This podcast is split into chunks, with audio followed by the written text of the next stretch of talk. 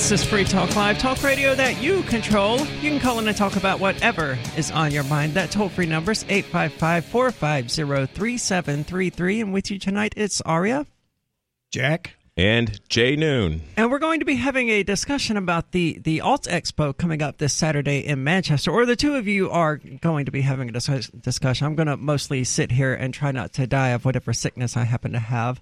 So sorry in advance if I get either of you ill. But uh, so you founded the Alt Expo, correct? That's right.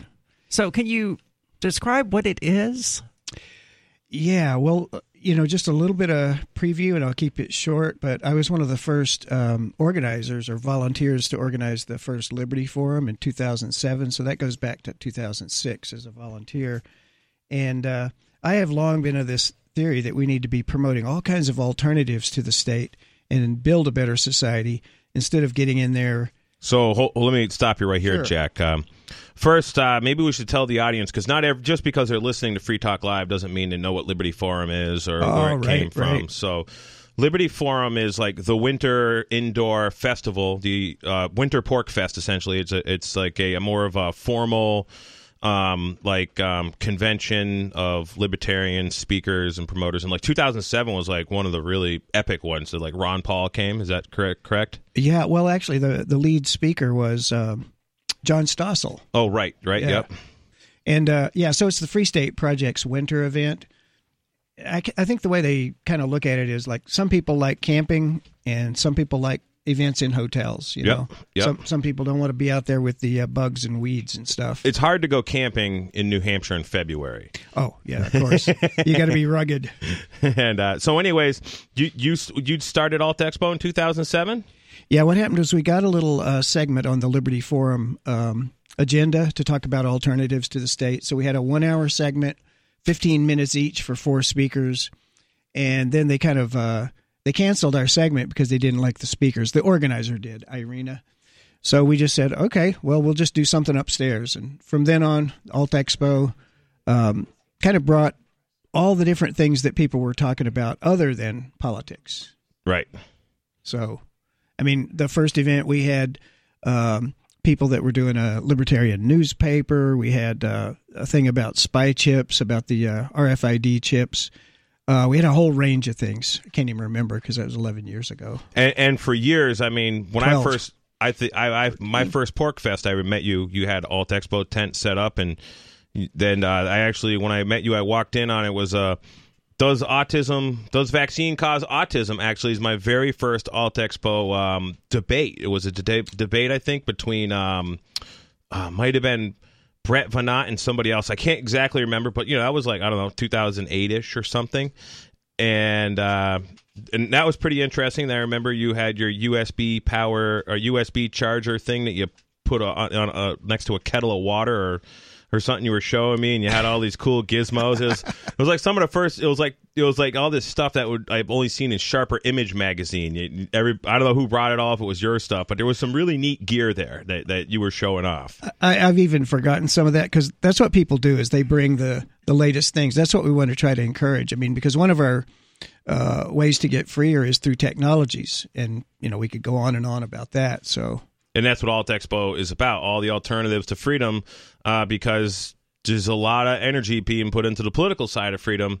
But you wanted to bring that energy to the realistic side, like stuff people can do every day exactly, in their lives. exactly, and and a whole bunch of people that do move to New Hampshire. That's that's what their real interest is anyway. So we're not creating the market; we're just trying to serve that market. Really, with with the information, and the information's always been uh, pretty epic. Uh, you know, it's, I've I've learned so many great things. Actually, your Alt Expos kind of uh, encouraged me over the years to to go forward with my man camp uh, idea that I've been perfect. Yeah, you know, and implementing slowly and, and working on and building. And I really hope that this summer I'm able to do an actual six week, um, you know, uh, man camp homeschool program uh, out, out of my house. Yeah, and you know the homeschooling is they're one one of my heroes in the alternatives movement. In that they're people that have gone ahead and tried to solve their problem, the current problem with the state, which is, hey, I don't want uh, my kids to be indoctrinated at the public schools. So you have to put forth a lot of extra effort to homeschool. You know, usually uh, the mom usually gives up her job even, and uh, But what, what might be missing in a situation like that is like a shop class, and you, you jump in and you fill that role perfectly. Right, right, and and that's what you know. Man camps essentially meant to be is like because that was I went to public school and and my favorite uh, is class curriculum was shop class. And Yeah, I, and I did well in it. I, I took electrical shop, so way, way back then, and I took drafting too. So drafting was considered shop. which which is a good skill that really helps because if you wanted well you know i've watched you draw out electrical diagrams and you know having those drafting skills uh, certainly helps for you know the planning and being you know somewhat efficient about whatever you're going to build whether it's a house or a chicken coop or anything Yeah, I think I've drawn pictures uh, since I was a kid, and so when I got introduced to uh, actual formal engineering drawing in in uh, high school, I can't remember what year. See, we didn't have anything cool like that when I was in high school. We had some computer classes, and that was it. It was all about just English, math, and history. yeah all about academia and uh, not everybody's an academic We did, I mean, because this was Mississippi, we did have an ag class and things like that, but only like six students each semester attended it. oh okay I hate to say about the computer thing. Oh, I'm sorry, my high school was before they invented computers.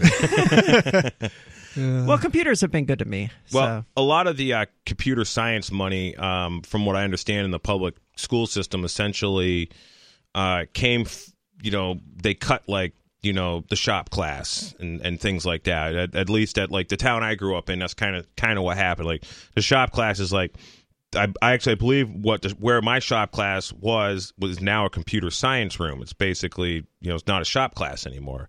And hmm. then the shop class is just this like little like room which was you know was like i don't know just a classroom down in the basement you know 20 years ago. I, I don't know I just what the kids tell me that go to school. I'm like oh is, who, is it the, the shop teacher mr webster? Oh no he's been gone for a long time. There's there's really no shop class anymore that they said.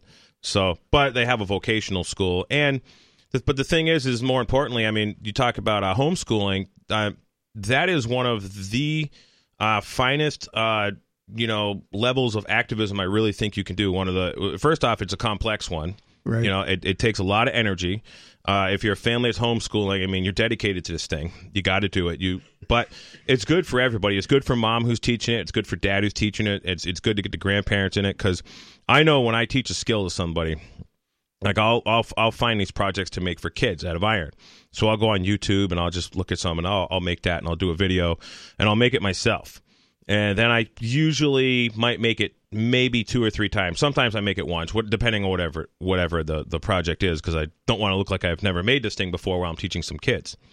But when I teach like four kids how to make this particular project, and then I go make that that uh, that uh you know coat hanger or whatever or hook or knife or next time it's like wow i just uh, like i can make it just so much better. And it, the same thing like when i taught people i started teaching horseback riding lessons when i was a teenager. And you got to use a whole different part of your brain to now express this information. So so being a home so the homeschooling moms are usually like really sharp i've noticed. And, and you deal with a lot of them too yeah, there, there's a saying that the teacher learns the most, you know, because you have to learn more than the kids you're just about to teach, you know. And th- and then also what's what's cool like um in the homeschools and also I've seen is what Man Camp uh I'm not Man Camp sorry Alt Expo there's some ki- kids that I've met in Alt Expo were teenagers coming to PorcFest and now they're in their 20s and now they're you know got their own little uh, deals that they're teaching and, and one guy teaches about you know uh, phone security and how to make your phone secure and you know all this stuff and he's really into like you know the securitization of your tech and uh, just like in the home with the homeschooling program, when you have the 12 year old kid teaching the five year old kid how to add, subtract, how to read, that 12 year old kid gets a just a whole layer of education and understanding of of the disciplines he's teaching his little brother or sister. Yeah, and you know when you're actually in the shop and you're motivated to finish a project, and if you have to learn a little math along the way, a little addition, subtraction, how to read a, uh, you know, a, a scale, a tape measure, uh, now the kid's motivated to learn that. Like if you teach it in the reverse order, Well, if you have questions for Jack, give us a call at 855 450 3733. We're going to keep talking about alternatives to the political system. 855 450 3733.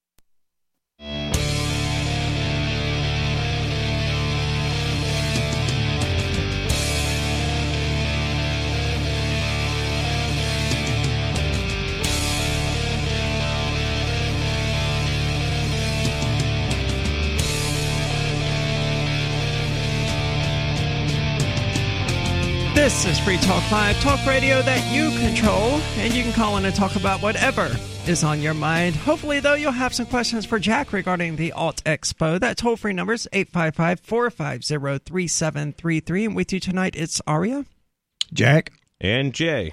And one of the things I find most interesting about the Alt Expo is the technological aspect of it, because one of the core ideas kicking around in my head that all of human history is basically a war between humanity's dark side and humanity's light side. And the way that the the good side finds expression is through technology that circumvents the dark side that is the state, the animalistic, barbaric, controlling side.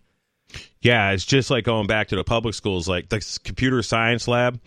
Like they paid way too much money for every computer, and like when they paid for it, all the like computers were literally out of date. Yeah, by the time they got shipped, they were oh, obsolete. Just, not even by the time they got shipped, just when they paid for it, they bought oh, obsolete junk because, well, it's the government, uh, you know. So they they you, know it's a good secondary market i guess for these computer uh, you know manufacturers. Like dell's got a whole bunch of computers that are you know three they can't give away. Ah we'll sell them to the public schools for you know triple full, retail. full price yeah or triple yeah. So, well I, I always talk about or lately i was trying to figure out what is it we're trying to do right now? Like we can't dominate the state. That's what people that are in politics try to do. They they try to get in there and they're going to control the state. But I think what we got to do is survive the state. Like if you look at the big scale of history, most empires have fallen eventually, and you just have to try to keep from getting killed in the process. You know? I mean, we could, yeah, just kind of hang out and build and, and, and, wait for the state to die. Survive yeah. the state is actually a really great thing because I, uh, I talk to people, I've been talking to people my entire life about prepping, survivalism. So I started buying, so I got, you know, one of the first jobs I had as a kid, I worked in this guy's factory in, Bel- in Belchertown, Massachusetts and I was a teenager, and I, I would go uh, there and just clean up all the. Um, I did like janitorial work. So like they had stations where there was chips of aluminum. They made uh, aluminum screen houses of vinyl windows. So I'd like, empty all out all these bins, and the guy paid me in like uh, you know Liberty silver dollars, like oh, walking cool, Liberty, cool. you know, dollars silver, and, and he paid me um, uh, one silver dollar per hour. Well, you know that was like you know six bucks in 2000 or 1993 year 1992 or maybe it was three dollars i don't remember but so i still got like pretty much all those silver coins you know i probably i don't know maybe got a hundred of them or something i kind of did that for one summer and uh, and then so I so I being into silver, you get into meeting preppers and being in, into the whole sovereign movement throughout the '90s and the John Bircher and all this stuff. Uh, this this is why I started Man Camp is because um, when the state fails, the most valuable asset you have is your skill set. Right. You right. can be a dot com billionaire and, you know, your billions of fiat Federal Reserve notes in the bank, you know, are going to be worthless. Or maybe you got a bunch of silver and a bunch of guns and a bunch of gold, but you don't know how to distill water. You don't know how to change your tire on your car. You don't, you right. got no right. real life skills. So our most valuable asset, asset is skills. And yeah, that's been a huge, um, I mean, I learned a lot of skills at every at, at Alt Expo for years. Yeah, it sounds like you had a guy that uh, really knew what was valuable when he was paying you in silver. Like our first Alt yep. Expo, um, one of our presenters was the guy that was the regional currency officer for Liberty Dollar. So Liberty Dollar was the big thing around here in silver coinage until Bitcoin was invented because silver was like really stable and then bitcoin just took off and i'm sorry to say i'm the guy that heard about bitcoin the week it was introduced and it cost like 0.01 cent per bitcoin and i didn't buy $100 worth which i should have ah. well neither did i going all the way back to like 2008 and Ron Paul's first major presidential campaign, I was hearing about Bitcoin, but I just waved it off as something to be ignored. And I mean, I, we, we could all have Yep. millions of Bitcoin right now that well, we paid five dollars for. These techno geeks always think, "Oh yeah, this this new software is going to solve all the world's problems," and I'm going, "Yeah, yeah." Yeah, well, I was very critical of Bitcoin when I first heard about it. I was like, "Oh, this is just more of the same." Yeah, I was uh, like, "This is just inflationary crap. Get it yeah. out of my face." You, you, yeah. You're not even going to put it on a piece of paper. You're going to make it just digital. And now it's really worthless. I can't touch it. I, I can't. I can't use it for toilet paper. I can't use it for wallpaper. You know, and I was just grilling. Um, my brother, my brother Josh, actually, is the guy I was grilling about it. And Josh is like, no, no, I mean, they're talking about it on Free Talk Live. so it must be good. Well, uh, and, and even the first call when the guy who called in to Free Talk Live to talk about it, I, if if you anybody goes in a Wayback Machine, and I'm sure it's on the archive somewhere. You could probably search the uh, search the website for like Bitcoin call or something. Uh, but yeah, I mean, Ian and I believe Mark was on the show too that night, but they were like, "Well, you know, this sounds fishy," and you know, I mean, and they're you know genuinely skeptical of it. And then, but since Bitcoin, I mean, you know, 2015, there was some guys trying to sell me uh, this global reserve currency. It's a it's a digital cryptocurrency that makes Bitcoin look like the Model T Ford, and this is a Ferrari. and I'm like, so I'm on a conference call, and I'm like, um, okay, uh, so is this proof of stake concept or uh, proof of work? Uh, uh, I even forget the terminology I use, and but I was really learning about mining and like how the blockchain works. Yeah, and, yeah. Well, these guys couldn't answer any of these questions, and and and when they, uh, I'm like, what kind of mining rig runs does your uh, runs your blockchain? Because that's how blockchain technology works. Is you know the miners do the transactions and they essentially get rewarded. And when when the, when a new block is created, crypto uh, Bitcoin's released, and uh, they're like, oh, it doesn't work like that, and they could have been right but I just didn't know. But they were trying to sell it for a quarter, and I think if you go look at it right now, it's like you know one millionth of a quarter. I, I, don't know the price, but it was just no one of those pump and dump scam coins. But yeah, I I just there was a time when I was like, no, silver and gold only, and maybe some copper for small exchanges. But now, yeah, cryptocurrencies won me over. Um, I, I I love it. I I just I tell people it's the answer to the war. Yeah. Uh, so this this is the thing about um, when you do have freedom, free market in ideas, then you keep trying different things, and some of them don't work. Honestly, you know. So we've had uh, silver, Liberty Dollar. I always thought there's a few defects in Liberty Dollar, and then he gets arrested and right. I mean, he probably didn't need to use the word dollar. Yep, that was a mistake. Have you seen these? The Utah Goldbacks? Yeah, I saw one the other day. I think I think Jay showed me. That's pretty cool. Yeah, I actually been um, buying some Utah Goldbacks, and I've been paying some uh, helpers. I the kids that came over and helped do firewood. They didn't want any Goldbacks. They wanted uh, you know, FRNs. He asked me where if he could buy bubble gum with the Goldback, and I said well, maybe, uh, but I don't know. Well, see, we've seen a, a whole bunch of other money systems. Uh, actually, Alt Expo, I think in 2008 at uh, uh, PorcFest, we actually had our own money. I don't know if you knew about that, but they were called Expo Hours. Yes, I've, I, I think I actually have acquired or either traded Expo Hours at one time. Yeah, yeah. So we actually printed them out. Of course, we printed them on a uh, inkjet printer on some resume paper. You know, the nicest paper we could find. So nobody could counterfeit it. Yeah. and so we uh, we recruited like 13 different vendors who would accept them, and then we had a board of governors meeting, and we passed resolutions, and we had an accountant, and we issued a certain amount of currency, and we discussed uh, or we set a policy on what we would redeem it at the end of PorcFest for. So it was pretty cool. We tried that. More alternatives to how we can actually do something about the state besides just use the pointless and ineffective political method. I mean, sure, you can run for office if you want, or you can actually take steps to be freer right now. 855 450 3733. Or you can use the Discord call in lines, which you can find at discord.freetalklive.com. The next generation wallet is coming from Divi. In just a few taps, you'll be able to send, earn, spend, and exchange digital money in seconds. Send money around the globe with only a swipe. Instantly exchange between Divi, Bitcoin, and fiat right in the mobile app and withdraw directly to your bank account. Divi already offers the first one tap solution for earning passive income with crypto. Multi tiered masternodes allow everyone to partake in the network. Visit diviproject.org. diviproject.org.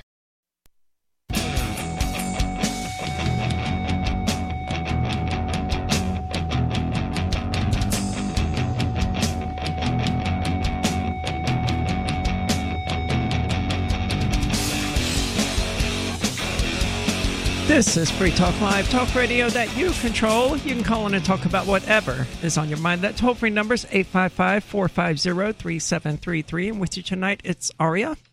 And Jack. And Jay. And Bitcoin.com has launched a trading platform at local.bitcoin.com that allows you to buy or sell Bitcoin Cash using dozens of payment methods like PayPal, Venmo, bank deposit, remittances, or meeting in person with cash. There are no ID requirements to sign up for and use the site and all communications between buyers and sellers are encrypted. So finally, we have a global trading platform that respects our privacy. Visit local.bitcoin.com to get started buying and selling Bitcoin Cash. Again, it's local.bitcoin.com. Know know your customer requirements. It's really one of the best peer to peer exchanges out there. Very good. I've I've always uh, liked Bitcoin.com. They just good articles on there. It's good. Uh, it's good information to get people. Um, like I have it on the back of my business card, and I say, "I just go Bitcoin.com." They explain everything, and just you know, because sometimes I ain't got five minutes to explain to somebody. Just uh, you know, at a cashier, just trying to leave. Very cool. I like the site as well. Uh, it's a good way for people to actually get into cryptocurrency, which, as we've been talking about, is an excellent alternative to the state's money. I mean, ideally, if every single American was using Bitcoin or Bitcoin Cash or Dash or just some sort of cryptocurrency, it would mean an end to the war. Absolutely. And effectively an end to the state. That well, I was just at this, you know, the local Keene co-op here, and a bunch of earthy, crunchy, you know, hippie type people working there, and I always say to them, the best. I go, you guys take Bitcoin yet? Oh no, we don't. I go, well, that's the best anti-war vac- activism we can actually do is to use peer-to-peer currencies like Bitcoin. And then they're like, oh, tell me more. Really? Yeah, oh, you know, that's what I always say to people, and most people, especially ones that like don't like the war machine, they kind of want to know more. And then the, you know the ones who are like okay with war, are like yeah, whatever. Usually, that's a great lead in because you don't have to get into economics or political theory or anything else. Right, just go straight to like the heart of the situation, and then you know, um, like with farmers, you you could be like, well, you know, using currencies that are actual peer to peer and that are backed by something, uh, you know, we can you know, you know farmers are tremendous victims of currency manipulation all the time because a lot of you know whether dairy farmers or crop farmers a lot of these guys have to sell their crop on like they're they're, they're subject to this market and like for example, corn is you know actually less is worth less on the market than it costs to produce because all of the big corporate farms are so heavily subsidized to produce corn and soybean and all these you know I mean, how do you think you come up with 69 cent turkey, you know, the week before Thanksgiving at your local supermarket? It's just all fed as government subsidized food as a surplus of. But if you want to go grow an acre of corn, what's that cost a bushel? You know, you might get 80 bushel out of that acre. You got you got to get good money for it. But you know, you, the, the, one or two acre farmer don't get that you know crop insurance money. So um, now uh, now we've kind of talked the history of uh, Alt Expo a little bit, Jack. Um, and speaking of cryptocurrency. Uh, is there a way one of our listeners can um, make a cryptocurrency donation to Alt Expo? Uh, yeah, I wish I could. I wish we could. We don't have that have a crypto accepting uh, thing on our website yet. Okay. But we'll have to do that. Actually, we need website help, so that's one of the things. Uh, so yeah, you, you don't know how to put a grandma just button for donating crypto on on your no. website, right? No, so but I know plenty. That's unfortunate plenty because it, that's super easy. Okay, yeah, you basically just take a, a screenshot of your QR code and slap it on there and tell people which crypto it's for. That is true. That is, I when I used to have a flip phone and I had my first Bitcoin wallet on my computer at home, um, and I'd be at PorcFest selling cheeseburgers out of the back of the pickup truck after all the vendors down by the fire. The vendors, um, I just would open up my my flip phone and I had a picture of my QR code that I took off the computer screen, you know, a week earlier. And I remember I had to keep on flicking back like 25 pictures. I kept on taking pictures to uh, get back to the uh, flip phone picture. And uh, yeah, that's how I got actually, you know, most of my Bitcoin back in the day was a festival. Well, so now that you guys have embarrassed me publicly, uh, I, will give you a little inside story, and that is we just really throw the Alt Expo together, you know, a few weeks in advance, and we've got enough people that have great topics, really interesting stuff. Um, you know, we don't have, have actually an official organization. We don't get money from the Koch brothers and things like that, and have an office and salaries. So uh, it's a it's a self organized uh, event, and which brings us to another thing. We should mention that uh, ForkFest.party is a big sponsor of ours this year, and so they're helping uh, make it happen. That's an example of another decentralized event, and uh, what uh, ForkFest? Really ForkFest.party. Tell yeah. us about ForkFest real quick. Well, ForkFest came about. You know, there's see, we're all part of the Free State Project, which is a bunch of us people that get together and and. I'm this, actually not. Well, let me just say, I, I am here because of the Free State Project, but Well, I you're here actually for have the- never had any affiliation. this with New it. Hampshire Well- freedom migration, as as uh, some of us like to call it. I mean, there's a That would be more accurate. there's a Shire Society. There's like, like I'm here because everything. Will was here, and Will was here because Ian is here. correct, and Ian was And here Ian because is of Free here State because Project. well, let me Free get to State the end of the yeah. explanation. Like of this group of us that moved here for a thing that we call the Free State Project, not a proper name. Some people formed a corporation called the Free State Project Incorporated, a New Hampshire nonprofit corporation. But those of us that are not participants in that, we're still members of the Free State Project, which is a bunch of us people. You know, that's that's the way I look at it. Yeah, it, well, it's a grassroots organization. So yeah, you have the generic term Free State Project, which means something different than the uh, proper corporate term Free FSP Inc. I don't even think they call themselves Free State Project. It's FSP Inc. I believe is the name of the corporation. Correct? I don't actually know, and and most people in the most people that move here don't know that the corporation exists. They Yep. just take it all for granted. But yeah, there's a corporate structure. But anyway, what and happens it don't is really even matter. You know, there's still you know it's a freedom movement that we're you know we're all looking at looking for. That's what I'm looking for, and that's what most of my friends are looking for. right. Let, and let so me the- interrupt here so we can go to the phones. We got Mortified Penguin calling using Sure. discord.freetalklive.com. Mortified Penguin, you're on Free Talk Live. Hey, uh, Aria and Jay and Jack. Um, g- good, uh, good to have you on, Mr. Jack. Um, I got a quick question for you and the other hosts. Um, by the way, I heard a uh, really cool uh, podcast last year um, featuring you talking about uh, Konkin and agorism. oh, excellent. Yeah, yeah, really excellent stuff, man. Really cool. Was that on Um, non Serviam Media? Yes, yes, yeah. It's Awesome. great, great series. If anybody wants to check it out, and I've got great guests like you know you. Um, so you were talking about technology and your focus with Alt Expos on technology, and I was just wondering, um, because technology is the one thing that kind of changes and develops over time. Do you think it's the it's like the key, all the ultimate key to um, liberation and kind of undo, undoing the uh, like progressive, you know, building of these uh, of the state and of like the centralizing force of the industrial revolution and this all-encompassing government that we have over us is is really is there really any like way to decentralize and distribute society without a focus on technology? Because the way i see it is like ideas are a dime a dozen people have ideas all the time every day here and there but we don't have is a technology for it Yeah, um, the short answer is yes, but um, a little bit longer is like even farming is a technology in the sense that you know people learned something new about how crops grow, and they figured if they could, uh, you know, plow a furrow and plant, you know, they could organize and they get higher output. So when I say technology, that doesn't mean it does has to be computers or whatever. I mean just tool. You know, man is a tool using animal. So even using any tools like the hammer as a technology, it's better than a, a rock. You know, to pound a nail in. So I- I don't mean to say, you know, like way out in outer space. The thing that we have right now going on is that uh, big state is the biggest customer for technologists. They pay people enough that they'll go to work for the war machine. And what we have going on now is, uh, I think, independent people developing in a decentralized way uh, a lot of technologies like Bitcoin. Um, if you go around the country right now, there's uh, there's a lot of hacker spaces and maker spaces, and that's where you know folks get together and they share knowledge about how to build stuff. You know, and, and it's a lot of fun. If you go to I think it's hackerspaces.org, you'll see a list of thousands of them in the U.S. alone.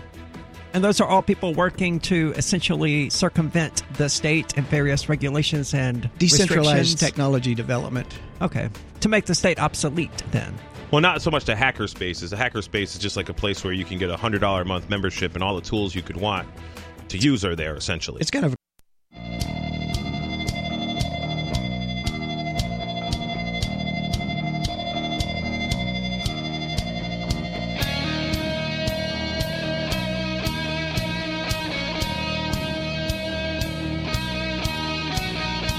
This is Free Talk Live, talk radio that you control. You can call in to talk about whatever is on your mind. That toll free number is 855 450 3733. And with you tonight, it's Aria.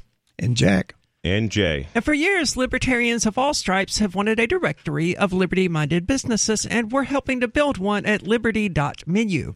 Liberty.menu is a tool for our community. At its core is a directory for events, businesses, digital content, and more. Listings can be rated and reviewed, and there's a bit of a social network to it so you can connect and share with others. However, use of liberty.menu is exclusively for individuals who reject the initiation of force and those who agree to abide by the ethics of the non aggression principle. So put your voluntarist ideas into action at liberty.menu and use code FTL to get a special badge. Once more, that's liberty.menu. So we're talking about the Alt Expo here. What do you have planned for this particular one coming up Saturday? Well, um, one of the most exciting parts is uh, Free Talk Live itself has always been a big part of Liberty Forum and PorcFest events until fairly recent years. So we're um, happy to host them. They're going to be recording their show Saturday from 10 to 2. And uh, we're in the Adams room of the hotel, so there'll be a big studio audience space, and uh, that'll be pretty pretty interesting. A, a really a, uh, a, good welcome back to the Liberty Forum event, courtesy of the Alt Expo. Well, sort of a welcome back to the Liberty Forum event. in, the, in, the, next building. Yeah. uh, but we got a lot of other stuff. Like one of the things I always try to do is I lay out what I call the alternative strategy, and uh, and how this plays in where people, you know, we were just talking about hacker spaces at the end of the last segment. Well, those are people that are doing decentralized technology development, and they're not necessarily doing it out of a, a political intent, but it sort of has a uh, a political effect. Like you know, um, Bitcoin itself was an independent technology development. But we also have somebody who's going to talk about uh, how do you organize a decentralized event or some suggestions for organizing a decentralized event. Now that sounds odd to say organizing. Uh, well, yeah, I mean they don't really get organized. Uh, you do have some people throwing out ideas.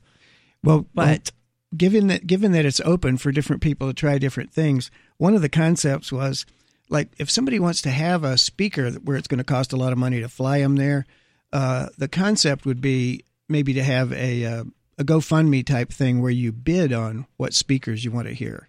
So that was just like a new concept, and that came out last year at PorcFest as a kind of a concept.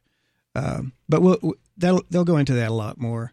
Um, we have uh, I don't know if everybody knows Francois Rideau. He's going to talk about steps towards digital sovereignty, he calls it. And uh, we have a, a, guy in the uh, healthcare freedom area, uh, Thomas McLeod. He's been in the healthcare freedom movement for like 41 years or so, and he's going to give a little historical perspective on that. And uh, we've got uh, Patrick Bender talking about the Porcupine City Mesh Network uh, I think he's changed the name of it, but mesh networking has been something we've been promoting, I think, for 10 years or so now. But I never knew quite the technology end of it myself to do it, but I kept inviting speakers. So now there's some some new uh, technologies, mostly this Althea software uh, that allows you to have a mesh network and actually to charge for the traffic. So it could have some um, uh, financial incentive for the mesh networks to grow. Um, let's see, we've got we we've done a couple of things around here, uh, as you know, when we're trying to build a better future because we're trying to survive the state and all that. Uh, food security is one of the things, and Jay talks about that. So we have a, a food cooperative we call the Shire Co-op. We'll give a little bit of a info on that and how somebody could get involved and why you should. Uh, the other thing is like, um, you know, sometimes people the as as best they try, they run into a health problem or something like that. So we have a group called Shire Solidarity, how to, you know, help each other out um, when there's a difficult time. And it's not the same as charity. So solidarity is a concept where you work together within your movement. Uh, and charity is kind of like a random giving to people that you don't know. Oh my gosh, so many things. I got a few more. Our big speaker for Saturday night is going to be Ernie Ernie Hancock from uh, Freedom's Phoenix. So Ernie's got a few things he wants to throw in. He's going on a tour of the country in 2020, but also he's he's big on truth and how do we get past big tech censorship of some of the most important issues of our times.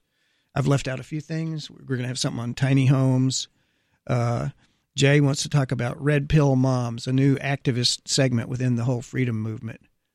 Yeah. So describe that for me. So that's the anti-vax moms that well, you want to move to New Hampshire, basically. It's yeah, it's the moms that I saw in a YouTube video screaming at the governor of California um, that uh, they will die in in order to ensure that their um, kids aren't mandatory vac. You know, there's no mandatory vaccines. They're not going to vaccinate their kids because the what the real science has been saying, what the the moms, thousands and thousands of moms have, you know, there's interviews all over the place that their babies were vaccine damaged. The baby was fine, went and got the vaccine. Baby had a fever, was never right, or was died. Uh, these vaccine injuries, these moms report these vaccine injuries and they're ignored. They're told this is normal.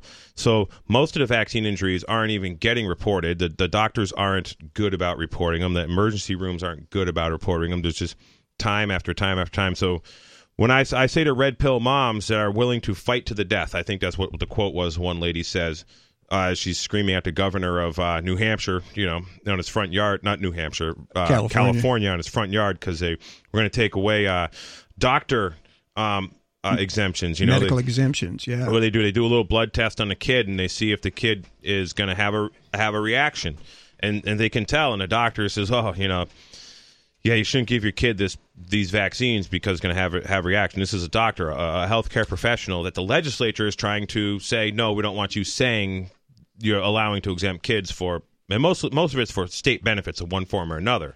Yeah, if you but, want to see what Jay's talking about, you could probably do a search on YouTube for uh, California moms, governor, or whatever. They were going to beat down the governor's door. I mean, they were they first chained themselves to the outside of the building. Uh, I think six moms got arrested, and uh, then they were going down the hall, and there was like hundreds of them in the hallway, and they were going bam, bam, bam on the governor's door. So the, the the thing that's hard for some libertarians to get is uh, this is a science issue. Like a lot of people think that anti-vaxxers are are against science. No, what's what's gone on so far is uh, government labs and big pharma have sort of buried the real science, and they've paid off the science that benefits their viewpoint. But what the science is showing, and by the way, this isn't even controversial anymore. The in 1986, there was the National Childhood Vaccine Injury Act, Congress said there's childhood vaccine injury. And all they did was they set up a special court to say, okay, we're going to go ahead and give the vaccines and we'll just compensate you for the injury. Who's so, we? Who, who's paying that money? Well, yeah. Okay. So what happens is the taxpayers or the or the vaccine recipients pay a tax on each vaccine. So the consumers are actually paying for this. It goes into a fund. Department of Health and Human Services uh, gets essentially sued by the parent in this uh, federal uh, see what's it called federal court of special claims or something like that everybody calls it vaccine court and it's, and it's all ran by tax dollars yeah. Uh, oh, very yeah, yeah. high powered lawyers are this is like one of the only cases in history where the government so government's supposed to be created to protect the citizens protect the individual the life liberty and property of the individual from like Archer, Midland Daniels, from like Walmart's, from you know big corporate oligarchs. That's the whole intent of is to protect the weak from the powerful because yeah. we all have the same rights. But the 1986 Act reversed that and says, "Oh, we're going to protect the powerful in this case, and we're going to charge you, the consumer, for the protection that and, we give and them. the taxpayer." Yeah, yeah. It's it's Department of Defense lawyers are protecting big pharma. Department of Justice lawyers or Department yeah. of Justice. Yeah, yeah I'm yeah. sorry. Yeah, so what uh, this this will be interesting because in about two months there's a new movie coming out called The Act, and this is going to be about the National Childhood Vaccine Injury Act and the effect it's had on public health and all that. So I know we got off on a tangent, but uh, we're we're all pro science here. Myself, I'm an engineer. I use science every day, uh, but the real science is showing that the unvaccinated kids are healthier. Yes. So that's your, the short. Your Amish kids, your homeschooling kids, and there's another guy. I'm going to try to get him the PorcFest. I can't remember. I should have wrote it down. I'm going to do a little show prep about him later. But uh, he's talking about how he believes that one of the biggest uh, back to the land movement we're going to see in a very new future. We're going to see a lot of people leaving um, suburban uh, America, a lot of people leaving urban America and moving out into the woods, moving out into the hills, moving out into the country, um, getting a homestead. I mean, if you had three, four acres here in uh, New Hampshire, you can pretty much feed yourself if you want to work a little bit. Yep. Yep. Sounds like uh, interesting developments in the. Yes, interesting developments in the world. We need to get back to the land. Uh, this is uh, Free Talk Five, uh, Free Talk Live. Feel free to call in 855 453. That's uh, 855 450 3733. Free Talk Live. Have you heard of LibertyCon? LibertyCon is not only a convention with great speakers like Whole Foods CEO and co founder John Mackey and Nobel Prize winner Vernon Smith, But it's also unique because you get a chance to network with more than 70 pro liberty organizations, one on one for the purpose of career advancement, business, and internship opportunities. Visit libertycon.com and use code FTL for a $10 discount on your registration. Learn more at libertycon.com.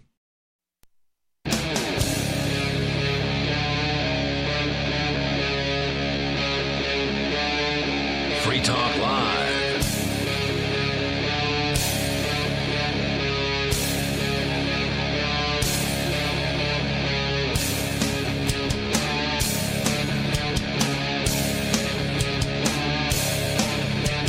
This is Free Talk Live, talk radio that you control. You can call in and talk about whatever is on your mind. That toll free number is 855 450 3733. And with you tonight, it's Aria.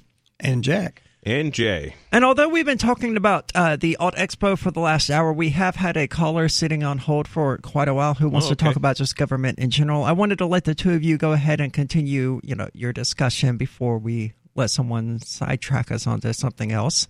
So, uh, with that out of the way, let's go to Joseph, who's calling from um, Maryland. Joseph, you're on Free No, Talk no, Live. Boston, no, Massachusetts. I'm the first time caller. I wanted to say, I hearing your show on the internet. I'm not too good. I'm blind. Okay. I'm one of the people that has fallen through uh, these uh, difficulties, and I have to live on Section 8, and I don't like it, but I wish I could live in your movement. I wanted to talk about the things that the government does that the U.S. Marshals get away with, like killing Bill Cooper and other things, and they just lie and lie and lie. Well, Uh, just by that, Joseph, just by that statement right there, you are living in our movement because you're saying names like William Cooper, um, and which is you know who is Thank you that? I'm not being- familiar with being- it. Thank you for being kind because I'm blind and I've had, I, I've broken home and my brothers dumped me, but that's the way it is. I have to live on Section 8. But I like your movement. How do you stop these people? How are you personally? And I wish you were on live every day on the radio station. It's hard on the internet for me as a blind person, but that's another issue. How are you going to, if the government comes up there and You said you're in Lynn, guys? Massachusetts. I'm going to check real quick to see if we're on any stations near you while Jay only, answers your only question. RKO Sunday night. Uh, who who is this? Allison? What's your name again? Aria. Oh, Aria. Hi. Hi. yeah. Uh, Okay, so you've already checked and we're only on Sundays there? Okay, sorry Yeah. about that. oh well. Um, there's the call in number, right? Where he could call well, in? I well, th- yeah, that's what I'm calling in on well, now. well, no, I mean the listen line. Yeah, he was Oh, listening on the internet. Yeah, so he's doing the right thing. Um, yeah, go go ahead with your question. I sorry about that. I I, I lost okay. Where you were in it. But, yeah, how do you stop this kind of thing? Because the government's supposed to help people uh, that really need help, and this they're so uh, vicious. And oh, Section Eight, but they want to know how much is in the bank and a couple dollars you could only save. And I really hate Section Eight, but I just wish that uh, people would really get get out of this and get the right thing to help people. How are you going to stop the government from coming up there to you, new in New Hampshire and uh, going to arrest you and then kill you or or do something like they did to Bill Cooper. Whether you like or dislike Bill Cooper, I don't. You know, we don't agree with everybody and everything. Now, who was I- Bill Cooper? Because I don't remember that. Jack, can you help explain? He was a libertarian, wasn't he? Am I saying? Yeah, well, he was he was um, a former Navy intelligence officer, and he started reporting about um, things he knew. He was one of the people that said there would be a 9/11 attack. I think a month or two before, uh, and then I think he was killed like a month after. Right, yeah, he was he was killed shortly after 9/11 and he was very instrumental in working on exposing it. He was uh he had been warning about it. He was on Alex Jones's show a lot back in the is day. Alex still on the air? Oh yeah, Yes, Alex yep. definitely is. Um, Yeah, I Bill Cooper was on shortwave because before the internet, that was one of the only ways to get something out because you couldn't get a lot of information out over Yeah, but any they dumped him off mainstream a lot media. of the. They dumped him off a lot of the things. But anyway, why did they kill Bill Cooper? I don't know what what happened. I know that some marshals made a lot of noise and threatened, and then they wanted to arrest him, and he got into a gun battle. I don't I don't blame them. Who do they think they are? So so How shortly guys- shortly before William Cooper got uh, got uh, sh- offed, for lack of better explanation, uh, Bill Clinton says in an interview that William Cooper is is the, is the most dangerous man in America.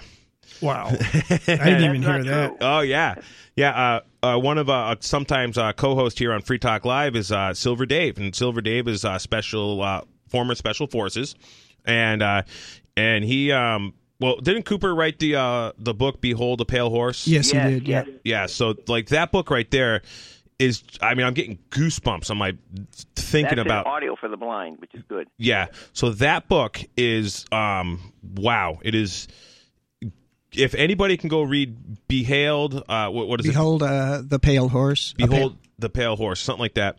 You'll find it, uh, and just listen to an audio in the background, and like you'll be stopping yourself, like, did he just say that? Because this has been going on. I mean, th- th- he has literally. You know, predicted like all the nasty things that have been going on, like the school shootings. He talks about how the kids are going to be either um, injected or given drugs, and their minds are going to be able to be controlled, and they're going to send someone into like uh, a group of people, and it'll be one of these people on, and he's talking about like the you know the mind altering drugs like the Prozac and what are those SSR SSRIs. something like that, and um, it, it, it it's pretty amazing. But what I think, I don't think, um, first off, here in New Hampshire with our Liberty movement, movement, we are we're we're pretty um strong. I think. Uh, th- we are not low hanging fruit. The government, I don't think, really wants to mess with us. Uh, New Hampshire is very, very heavily armed. Uh, th- there are, I think, are way more guns than there are people in New Hampshire. Uh, there is, um, you know, it, it is known that like, you know, if you go at the middle of the night, your car breaks down, and you go knock on a door in rural New Hampshire, you will probably be greeted with a shotgun. Uh, Oh, you should be greeted, but if you need help, you know the guy should help you, not just shoot you. You No, no. I say greeted with a shotgun as or a gun. A guy may Protection, have, you know, protection. He's going to be wary. And sometimes here in rural New Hampshire, people do break down, and there's no cell phone service, and you gotta like just walk to the nearest house, and you'll or you'll. Which is interesting in a state where the crime rate is so low. Well, most people like in rural New Hampshire, if like my house, somebody knocks on my door at two o'clock in the morning, um, I'm gonna be you know turning some lights on and seeing who it is, but uh, Sure. you know, because I mean, you know, I got you know my wife and you know family and stuff there, but uh, this isn't, you know, it's um, people are.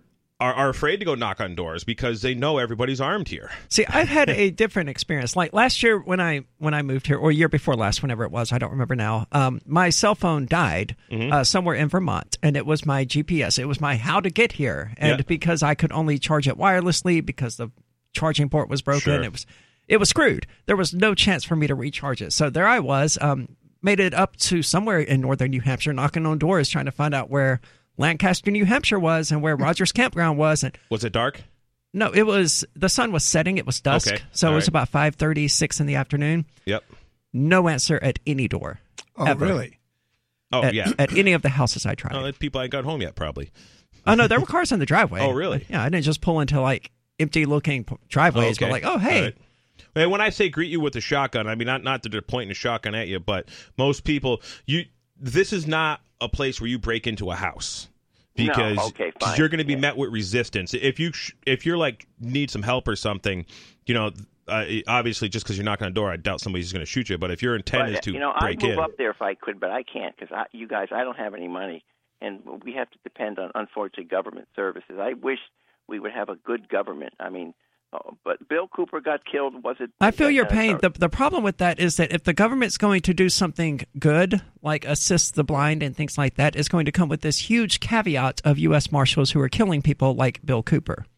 Yeah. The state, as an as an organization, seems incapable of just doing one of those two things. So, so you, you, uh, Joseph said you're on Section Eight, and Section Eight, I, I, I know in Massachusetts is a form of government subsidized housing. Yes, it is, and you pay so much money, but they want to know how much is in the bank, and you only Sure. keep two, keep two thousand. That's horrible. Right, but I right. had no choice because I had difficulties in life and failed because of uh, a lot of abuse. But Sure. that's the way it is. Well- do the best you can. housing, for example, it is so like it is so uh, expensive. Housing is very, very scarce right now because of the protectionism of government. And like right here in the state legislature in New Hampshire, I've been at uh, committee hearings where they're talking about zoning laws on, um, like uh, occupancy of certain like size homes and stuff, and like if you know you can only have a couple bedrooms, and it was just one of these things. But it was like the the New Hampshire Realtors Association was yes, we are in support of this bill, which was basically limiting on how many people could stay in like a particular house, and it, it didn't get any traction. But it was just something I was sitting and listening on a couple years ago,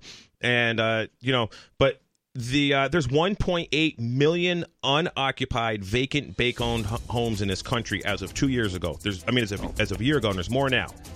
Well, Joseph, thank you so much for the call. Um, to answer your question directly, I don't know. I mean, what can you as a person do to keep the U.S. Marshals from killing random people?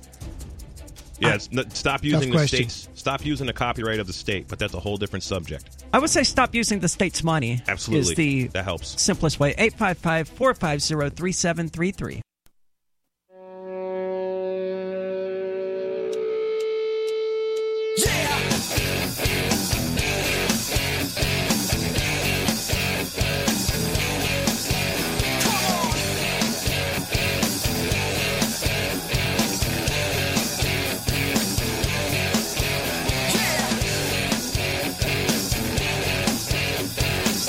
This is Free Talk Live, talk radio that you control. You can call in and talk about whatever is on your mind. That toll free number is 855 450 3733. With you tonight, it's Aria. Jack? And Jay, And ForkFest.party is actually sponsoring Alt Expo this Saturday. Now, this is an event for liberty minded voluntarists, anarchists, and libertarians from June the 29th until July the 5th at Rogers Campground in the beautiful White Mountains of New Hampshire.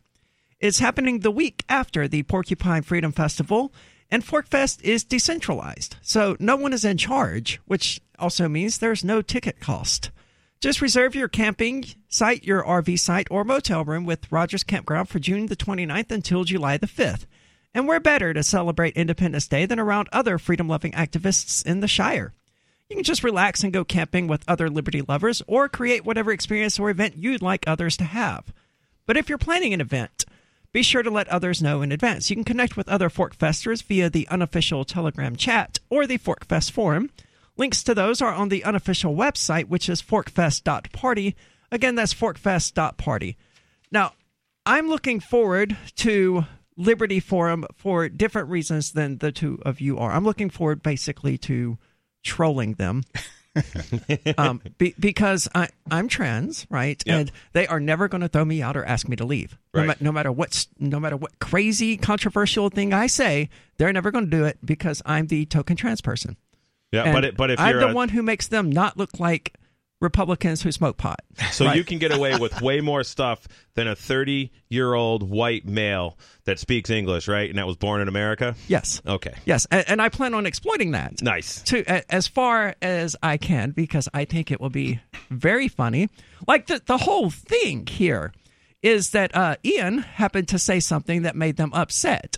And I have stated repeatedly that I agree with Ian entirely on the subject. I was 14 when I lost my virginity to an, a 19 year old, and I wasn't exploited.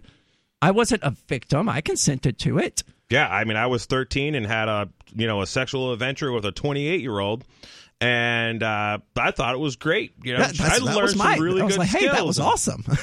I mean, you know, Looking forward to more of that. I told my mom about it when I was like 30, and she was pretty upset. But you know, Good thing you waited 16 years to yeah, tell well, her. yeah, I wanted to make sure uh, you know nobody was going to get in trouble. You So- know, I was talking a little earlier about the history of the libertarian movement, and a lot of people think that the libertarian movement started the year before they got involved. But there's a long history in the libertarian movement of a great diversity of ideas, and uh, it, it's really typical at a any kind of big libertarian get together. I mean, I, I'm going back to the late late '60s or whatever. Of if there was a big event in the hotel, there would be all kinds of different uh, what what do they call it? They're special interest groups, SIGs. And so, you know, you'd go to this room and this would be the science fiction kids. And you go to this room, there would be some other interest. So it's not alien to the libertarian movement to have people with a lot of different ideas. It just so happens in the Free State Project, they do sort of want to be like young Republicans and kind of, you know, I I remember one guy joked that uh, when he got involved in the New Hampshire Liberty Alliance, he came here to be free. And the first thing they wanted him to do was put on a tie and a, and a coat and go to the state house. You know, he's got, oh, to be free? You know, you, you want me to put a tie on? I don't even own one. Come on. So it, it's okay to be different and be a libertarian. That's that's what we're all about. and you know our differences uh you know are what make us strong can you imagine if everybody you know for example in in, in our community which is this, this freedom community here in new hampshire if we we only we all agreed on everything and had one the one special skill was the same skill we'd be useless the fact that we are different the fact that we have different ideas we have different um religions different work ethics different uh passions different desires, the the the things we hate are all everybody hates something, but but people hate all different things. We all love different things. Uh, makes us uh, really strong, and even like with the red pill moms, you know, I, I somebody was giving me a hard time as well. We don't need any more single issue libertarians coming to New Hampshire. As one guy says to me, I says, well, actually, they're concerned about health freedom for their babies. They will fight to the death for the rights of their babies. So therefore, they're going to fight to the death for their own rights. And and so they obviously care about somebody else's babies too if they care about their own babies. And so that's why I, you know, the these moms are the red pill mommies, and uh, th- they're going to want people to have guns and property rights and things like that. So most people that I've met in the libertarian movement started off as single issue, whether it was anti-war whether it was you know I'm sick of paying income tax, whatever, or I you know I have to get a permission slip to live in a house. You know I got an IRS audit. One guy says to me, "That's when I became a libertarian." He said. Yeah, and and the whole idea of the Alt Expo was to get together all the single issue people so that we can ally, um, work together on things. Like one of the groups I always thought was a, a really good good group to ally with was the motorcyclists who they're fighting like every other year against having a helmet law. It's like one of the only states in the country where you're not compelled to wear a helmet to ride a motorcycle. And so people said, "Oh, you know, bah, bah, bah, bah. they're not libertarians." I'm going, "They sure are on that issue. That's something they really care about, and they'll put energy into. And that's what we need is people that have a, a passion for their issue." And when you when guys, you know, when the hippies, you know, the people who want to make cannabis legal, for example, let's call them hippies for lack of a better uh, word, uh, when they come out strong and help out the motorcyclists on the uh, anti, you know, helmet laws, and uh, you say, "Hey, man, you know, I, I want to. Can you call? I, I called my my state rep, and I said, I don't think you know there should be a helmet law. Would you call?" your state rep and say, "Well, I think cannabis should be legalized since I did this for you." That's like a grassroots like activism. That's like not hard. Just and, and then you get these uh, motorcycle riding, pot smoking uh, people that become moms. You know, now they start defending their kids' rights. You know, so you got like all of the issues starting to come together for them. They they become libertarians because they see that you know we're all under attack. And one really cool thing about New Hampshire, when I say you can call your representative, uh, quite likely you will be calling him and, or her, and it will be you know a cell phone that they'll pick up or their home phone. In fact, I, I have uh, probably about 30 state representatives' phone numbers in my phones. And if I call them right now, they would pick it up. And uh, because, well, we got 400 of them here so they're easy to access. I don't have any representatives. I, I, I know what you mean. I know I have contacts of people who are state representatives on my phone. Yes, they. I have people who think they're my representatives. Oh yeah, yeah. I, I hope you correct them when you have a chance. I I try to avoid them as much as possible. So altexpo.net is uh, how somebody can get a hold of you, right, Jack? Yeah, that's our website. Um, and when you go there, you'll see, oh, it needs work. So we actually need a volunteer who knows how to do WordPress uh, better than me. I haven't really touched it in a, a year or so. Uh, so we don't, you know, my big goal when we started it was to have a this alternative site that would service everybody with alternative interests, and maybe we'll still do that someday. Um, but when you come to New Hampshire, there, there's people already in, involved in one of the spokes of this wheel of alternatives. We can't hear I you. call it. I call it the wheel of alternatives. Everybody's got their own single issue thing. If anybody's and, watching on a live feed, Jack's referring to a shirt that he's wearing here. Uh, so yeah, you're getting it there. But go ahead, finish up what you can say. You got 20 seconds. Yeah, because uh, like money is a single issue thing. So the Bitcoin people are, are on one of the spokes of the wheel of alternatives. Very cool. For and example. people can find out more at altexpo.net. That's altexpo.net. That's right. Awesome. Call in and talk about whatever is on your mind. 855 450 3733 or use the Discord call in lines, which you can find at discord.freetalklive.com. I want to tell you about my favorite cryptocurrency wallet, Edge Wallet, at edge.app. Edge is the wallet I use more than any other, and that was true long before Edge Wallet became a sponsor of Free Talk Live. Edge Wallet allows you to buy, sell, trade, and securely hold your cryptocurrencies, including Bitcoin, Ethereum, tokens, Monero, Ripple, Dash, Bitcoin Cash, and more. It's available for both Android and iOS, and you can download it via the Play or App Store or via Edge Wallet's website, edge.app. Secure your freedom with Edge Wallet.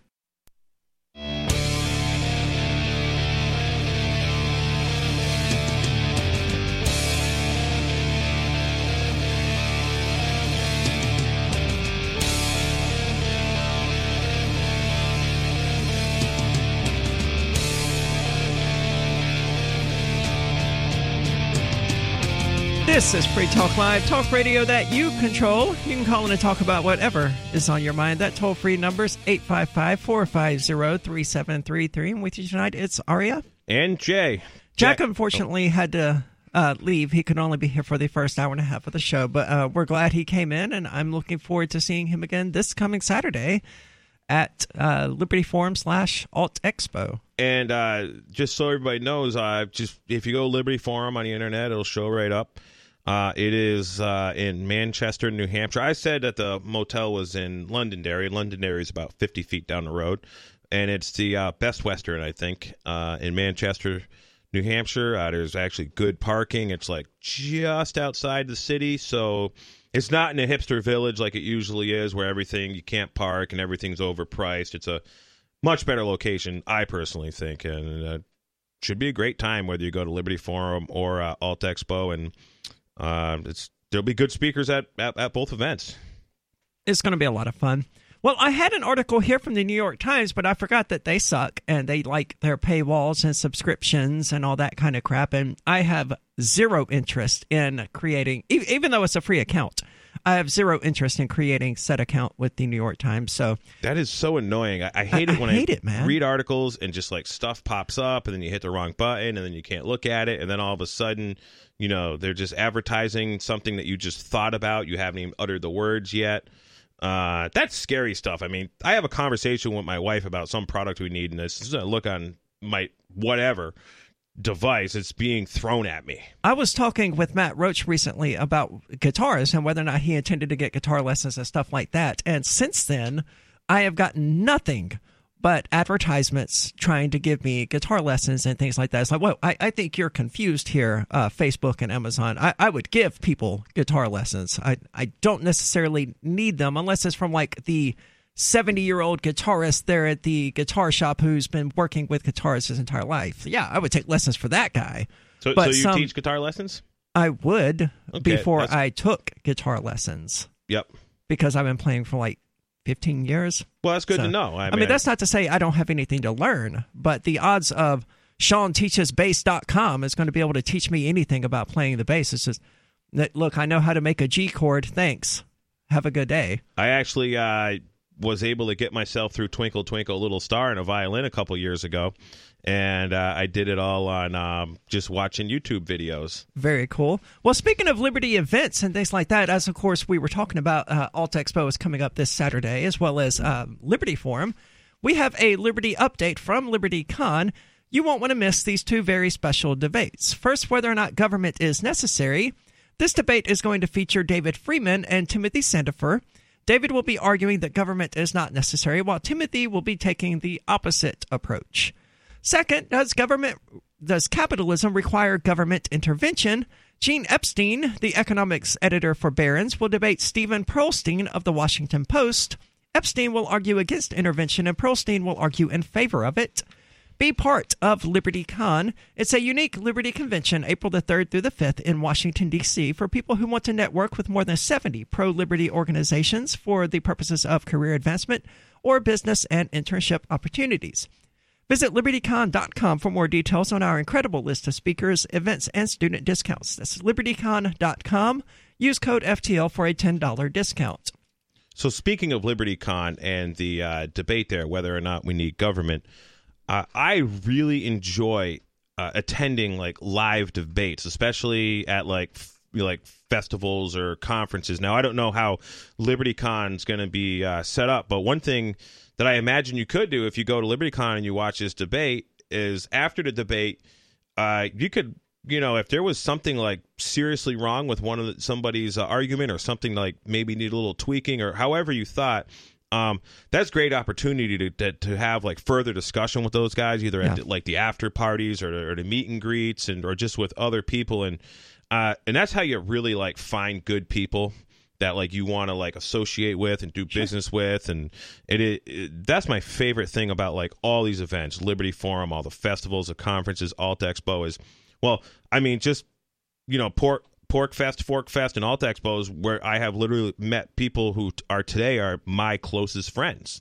uh, Awesome. because they're the kind of people that i, I want to you know be friends with they're they're you know is I, I i could call it like my tribe Yeah. But um, if you're anywhere, you know, and going to those Liberty cons, is where you're going to find find these kind of people.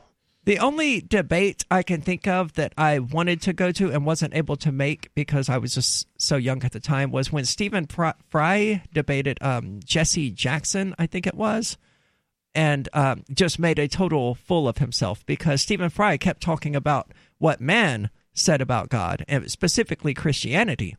And Jesse Jackson was instead talking about the concept of God and what God meant to him. So Stephen Fry was Christians were always right. At Well, it that's wasn't- what I've been told my whole it life. wasn't a debate about Christianity, though. And that's Right, what right, Jesse right, Jackson just kept saying is Stephen Fry just was not listening. He was not he wasn't debating with Jesse Jackson. He was debating with the Christian church, and the Christian church wasn't there, wasn't a participant. So the whole debate was just embarrassing, and I wish I had been there. But like, will you address his point? Oh, Listen yeah. to him and counter what he said. I and and I've been on many debates over the years for all kinds of things. I've been on debates at like Liberty Forum, Alt Expo. I was debates in high school.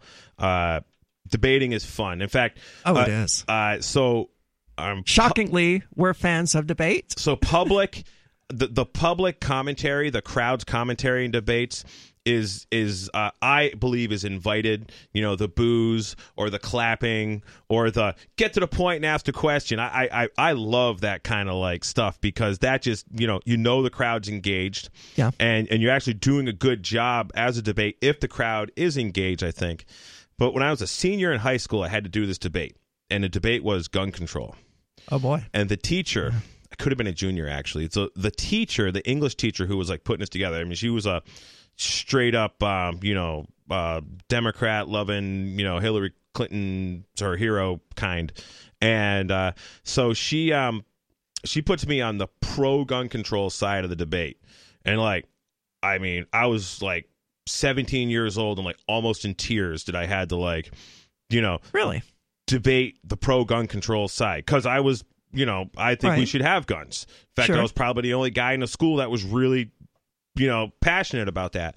Well, So I one had of the debates. I did in high school was anti-gay marriage. I was on the anti-gay marriage side because that was just where I was assigned. So, Yep. I mean, it's good practice to have to argue for something that you don't actually believe or endorse. well, which, Sadly, we did win that debate, which is all the worse, right? so so you did a good job. I guess. Well, the other side did a worse job. Well, what I did is, um, so my father's like, well, this is like a really good time for you to be an insurgent. Uh, Okay. He's like, you know, he's like, you know all about, you know all the, you know what the pro gun control people say right before they slaughter millions of people. Now, my dad had been taking me to like John Birch Society meetings, you know, my whole life, Right. You know, and I'm, you know, teenager in high school. So I did some heavy duty research and I found all the reasons that Hitler wanted to get rid of the guns. I found all the reasons that the Chinese, you know, Emperor Mao Zedong, whatever, wanted to get rid of guns. The reason Stalin wanted to get rid of the guns and, you know, what we got to do, you know. And so I just used like all the, you know, heavy hitting anti-gun propaganda that the experts, you know, and the anti-gun experts who collectively killed, you know, nearly 100 million people essentially. Yeah. And uh, so I I just set up my side of the debate to just fail tremendously. Uh, but I I everything was a fact. And uh, and I'm like, you know, and I had a hard time not like, you know, quoting these guys in like some, you know, lazy American German accent. Right. Uh, you know, giving it away. But uh, the other side knew real quick I was talking about, you know, who, who exactly I was quoting. and so it was fun. The teacher was really, really upset. and she thought she was going to put the screws to me by, you know, put me against my morals, essentially. Right. But ultimately, you got the last laugh, and you managed to make a anti-gun control argument for the pro-gun control side. That's right. Awesome. 855-450-3733. This is Free Talk Live, and you can talk about whatever is on your mind. That's 855-450-FREE, as in Free Talk Live.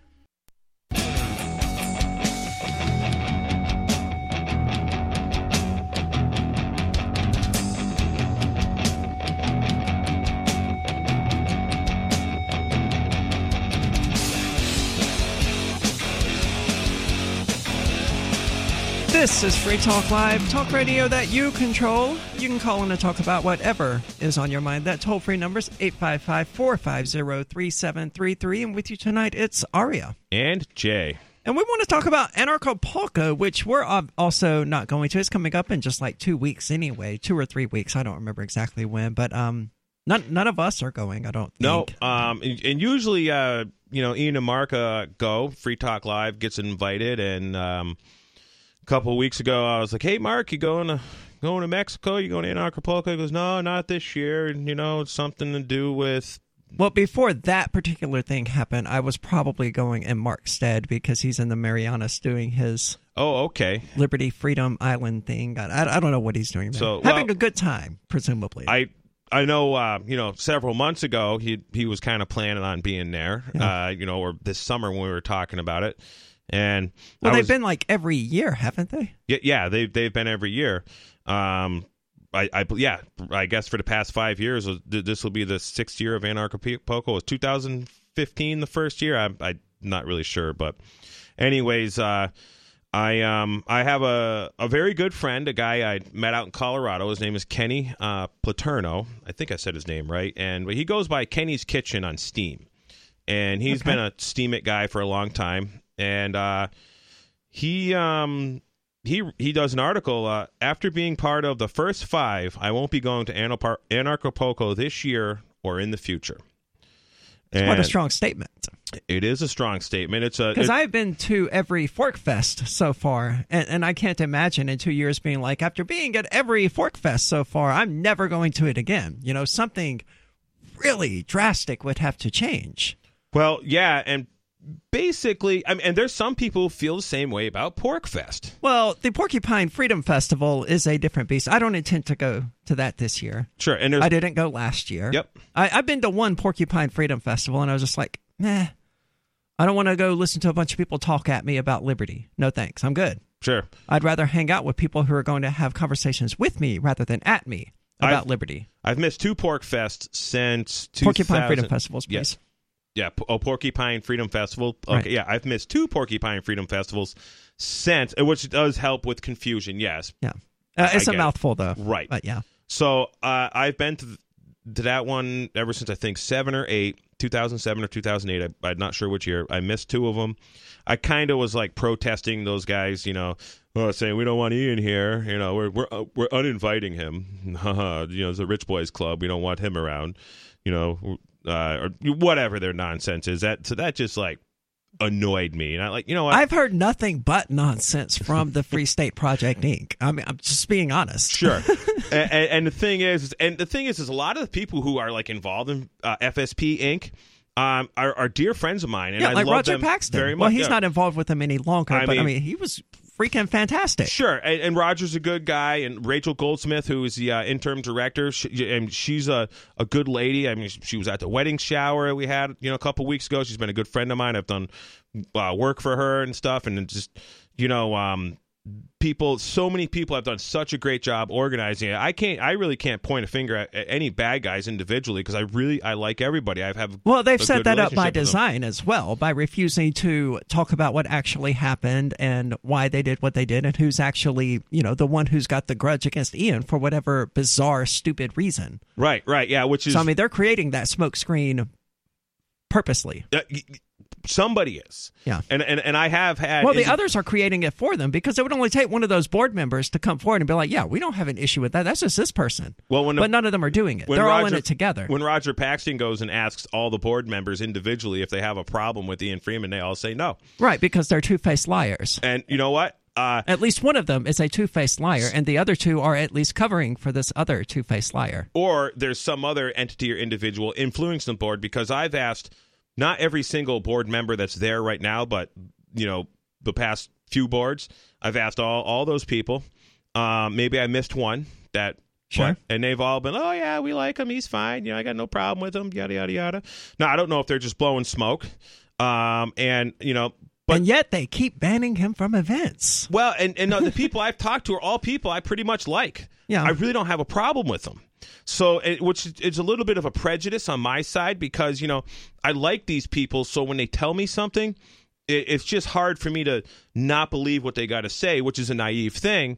But it, when you dislike somebody and they tell you something, it's a little easier to you know not believe what they got to say. Sure. So well, it's hard to believe that someone you like and someone that you respect is going to lie to your right. face. Right, and and But clearly, kinda, one of them is. that's kind of the problem. So, you know, uh, back to Anarchapulco, I've never gone down there. I I haven't either. I, I really wanted to the past few years, but you know, life's happening. Couldn't leave. I got you know more responsibilities now that don't allow me to leave New Hampshire for you know to go to Mexico anyways.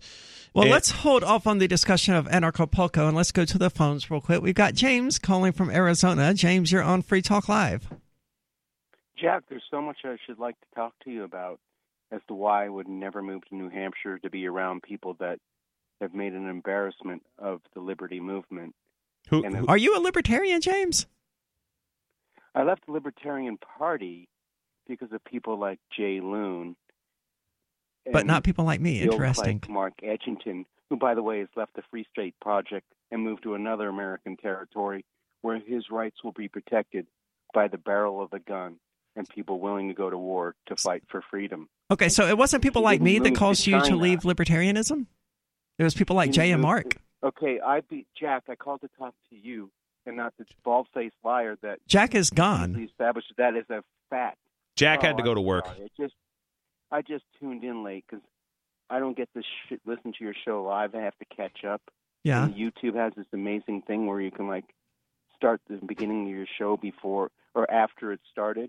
Oh, You- dang! You got to hit the So bell so you get the you grow YouTube notification, James. and You can get it right in the talk to beginning. you?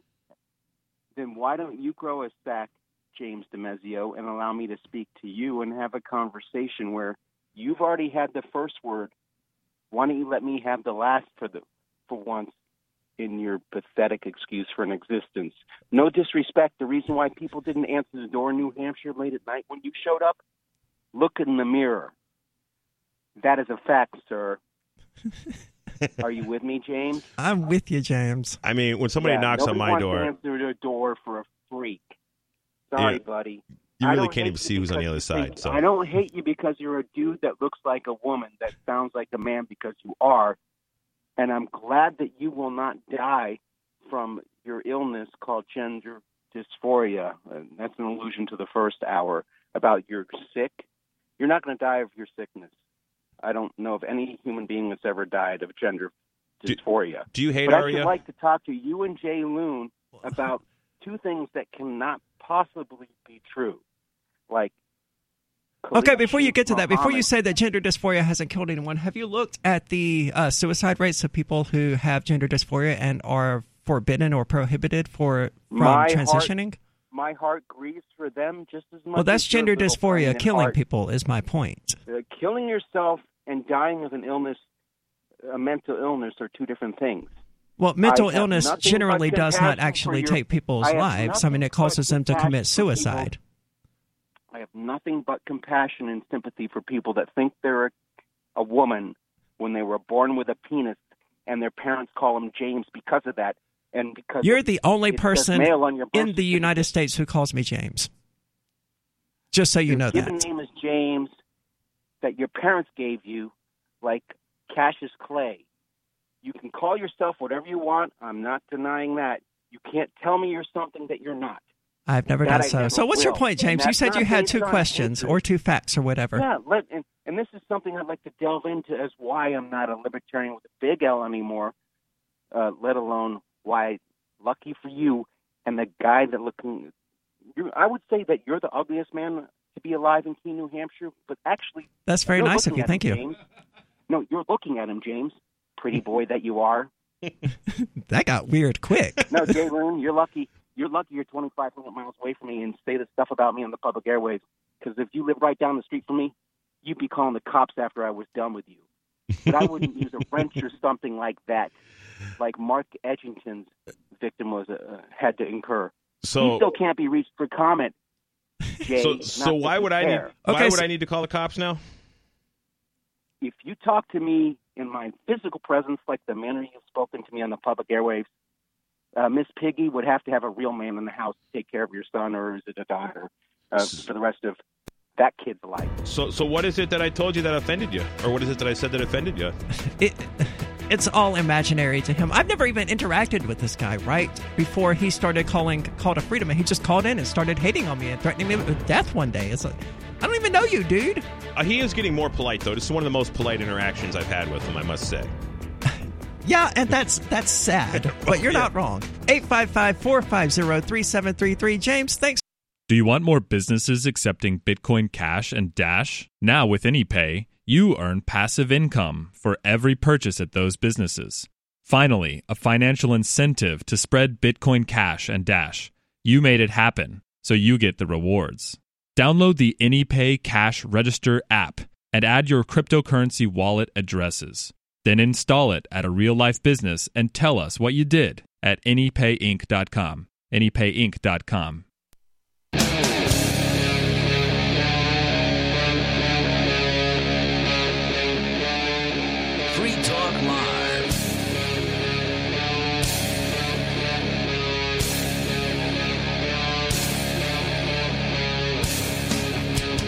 This is Free Talk Live, talk radio that you control. You can call in and talk about whatever is on your mind. That toll free number is 855 450 3733. And with you tonight, it's Aria. And Jay.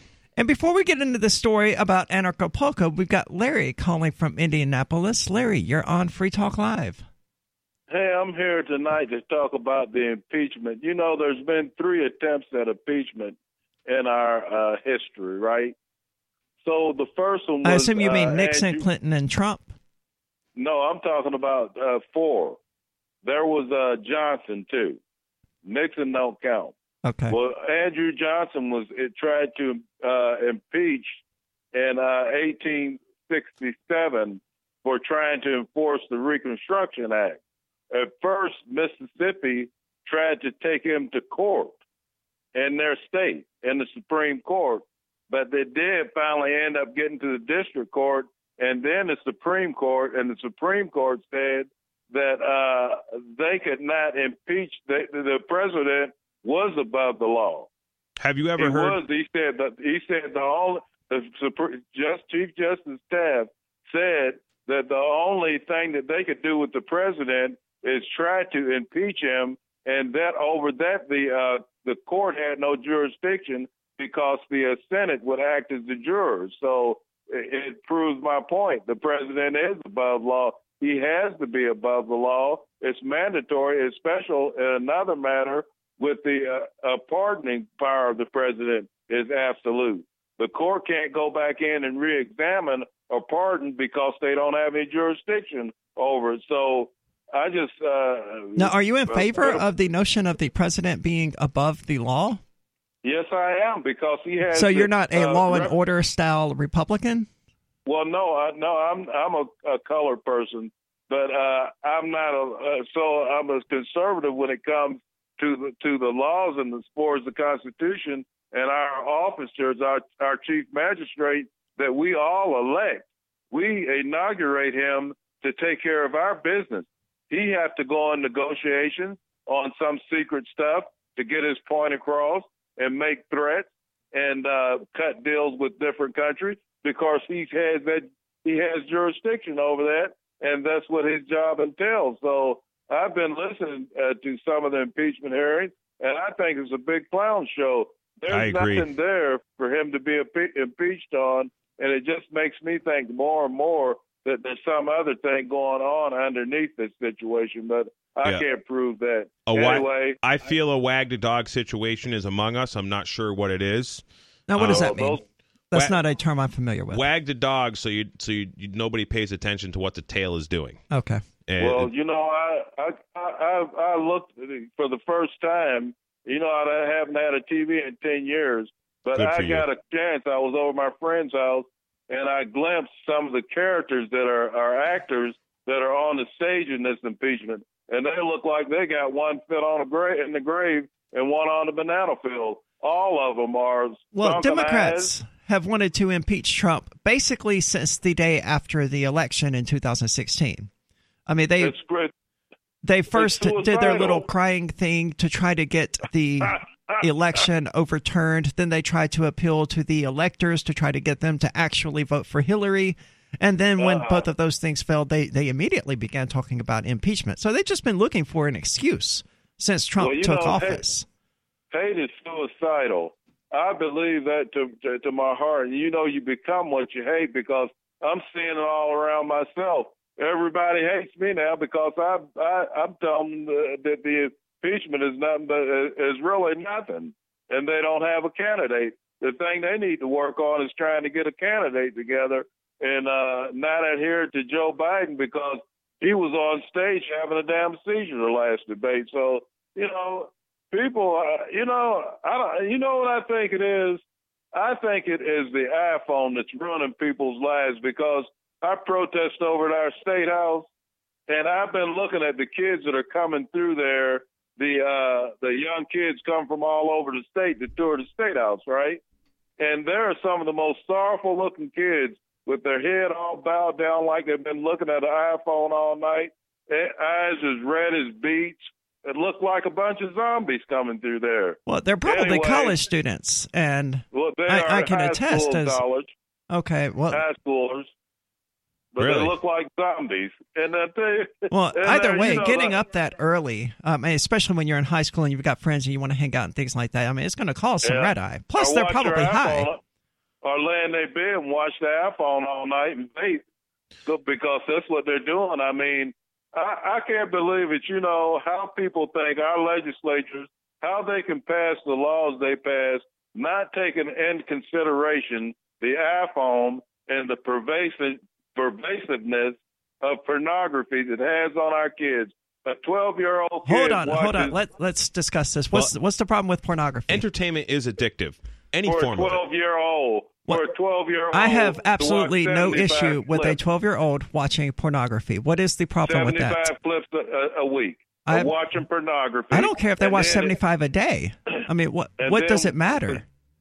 Uh, what it doesn't matter anything. It just matters that they are they need to craft the laws for the situation that's going to arise out of that. Where you're What going to situation? have over 70 oh, over 79 percent of men between 14 and 25 are hooked on pornography. 75 percent. the only issue I see with pornography is that it doesn't Mhm. actually teach men how to have sex. Oh, all the right. all the different voyeurism that comes into effect, and all the hard feelings. I don't see any of Most that as an issue. leg- What what's the issue with It is, voyeurism? because most of these, it's primal. Most of these legislatures are old white men, right? They watch porn, see their women being got done over by white by black men, and that sticks in their consciousness. They're mad about that. These men. Yeah, so don't let them legislate days. anything in regard to then- sex or and then they- pornography, right? Hey, and then they can't do nothing.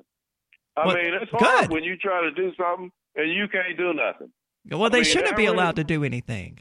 Why, But, why I should mean, they As be? far as as far as getting to bed and do something, you know what I mean? Yeah, They- I don't know what do you mean. And you're gonna well, well, they can't have sex. Who can't have every, sex? Every commercial you see on the radio Like the pasty old white dudes get- that are Yeah, politicians. for crutch, Okay. crutch, whatever they got. But the thing about that is they're making all these laws, and when they come in, they truly come into effect, they'll be in a nursing home or dead by that time. So it must just be a death wish. So, I- don't let I them make think- the laws, right? Because the laws aren't going to apply to them in the first them. place. Right. Well, yeah, so think- let's not have any laws about pornography or sex, right? I don't want the laws, but they're protecting. They think they are protecting their uh, kids when they persecute the colored kids and, and put them in Right, Larry. Larry, let me keep you on point here because. I'm confused about the point you're trying to make. Uh, do Well, you or do I'm you? trying to- yeah, Larry, chill. Hey. Larry, chill. Do you or do you Okay. not want pornography regulated and restricted by the states, No, I don't, because it's free. It's free expression. even for 12 year olds to view it? They can watch it if they're. there- There's nothing we can do about it at this point. Okay. See, I I thought for some But, reason you uh, were taking okay. the opposite. I thought it was stance. too. But what I'm trying to say, we just need to, when we have our laws and regulations uh, uh, legislated, we need to take that circumstance in consideration. That's all I'm saying. And see, he- here's right, the real, Larry, thank you for the call. the real side effect I see of uh, porn.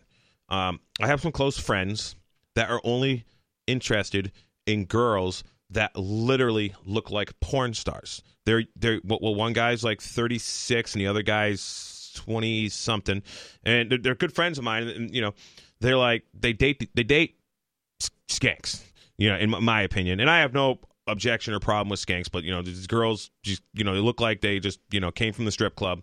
Uh, you just got off work, and and, and, that's, and, and, and- Yeah. and that's the kind of girl they like. And then like like but I like mean, don't don't marry a, such a Sure. person. But like the one guy, um, there's a girl that's very interested in him, but her butt's too big and her, you know, breasts are too small. And she's actually like a libertarian anarchist girl, has a great attitude. And I'm like, what's wrong with you, dude? And he shows up with a girl who's, you know, has got like, you know, fake D's and, you know, a double zero waist. you know, that's all he's going to date. I mean, people have preferences, and that's okay. Yeah, I'm saying that's okay, but it's a side effect if he's been watching porn since he was, you know, 14 years old. More on this in a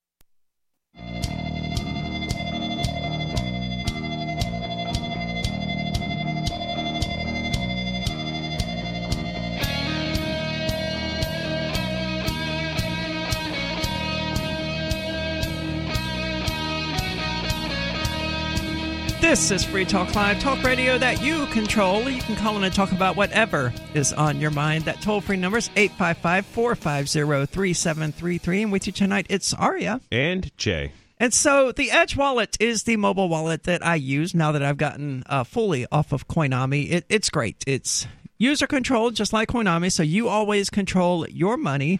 But it's got a sleeker, faster, and better user interface. So it's available for both iOS and Android with a tagline of Secure Your Freedom. It's been in development since 2014. You can learn more about it at edge.app. It can buy cryptocurrency. Of course, I would recommend you use like local.bitcoin.com or localbitcoins.com or even localethereum.com. Have you bought uh, cryptocurrency through Edge? I have not. Okay. I was just wondering what that, I mean, if you need like know your customer or how that works. I think it supports four or five different exchanges. Oh, So okay. I think you could probably get higher rates for ones that don't have KYC. So it probably just redirects you to an exchange. You don't actually buy it through the wallet. I don't know, never having done it. Okay. But it's available for those people who want to get into cryptocurrency and have no other way of doing so. Uh, stay away from Coinbase for sure, because uh, Coinbase is the devil trying to build their little syndicate to regulate crypto alongside Ripple. And this is from someone who actually uses Coinbase. And today I tried to make a withdrawal from them, and they were like, no, this is. We're going to hold this for 72 hours. Don't worry, your funds are secure, but we want to make sure this is authorized. And there was no option for me to say, oh, yes, this was me. Please give me my freaking Bitcoin. No. They're like, well, if no one contests this within the next 72 hours, we'll do it. So when uh, Bitcoin made a big run, And that's what, well, hold on. Oh. Because that's the kind of thing that happens when you don't control your private keys. And Edge lets you do that. Check it out at edge.app. Again, that's edge.app. so when was uh, December 2018, Bitcoin made that big run. You know, just touched 20 grand. Uh, as it was going up there, uh, a friend of mine had, um, you know, wanted to uh, convert some Bitcoin in, into uh, silver, and because he, you know, when he sees a run on it, he plays. So he tries to move a whole bunch of Bitcoin that he had, or tens of thousands of dollars worth, off of um, Coinbase, and Coinbase wouldn't even let him like move that Bitcoin back to his private wallet because you know, like Roberts and Roberts brokerage is like you know you can just u- use cryptocurrency to buy um uh precious metals off him, and that was what he was going to do.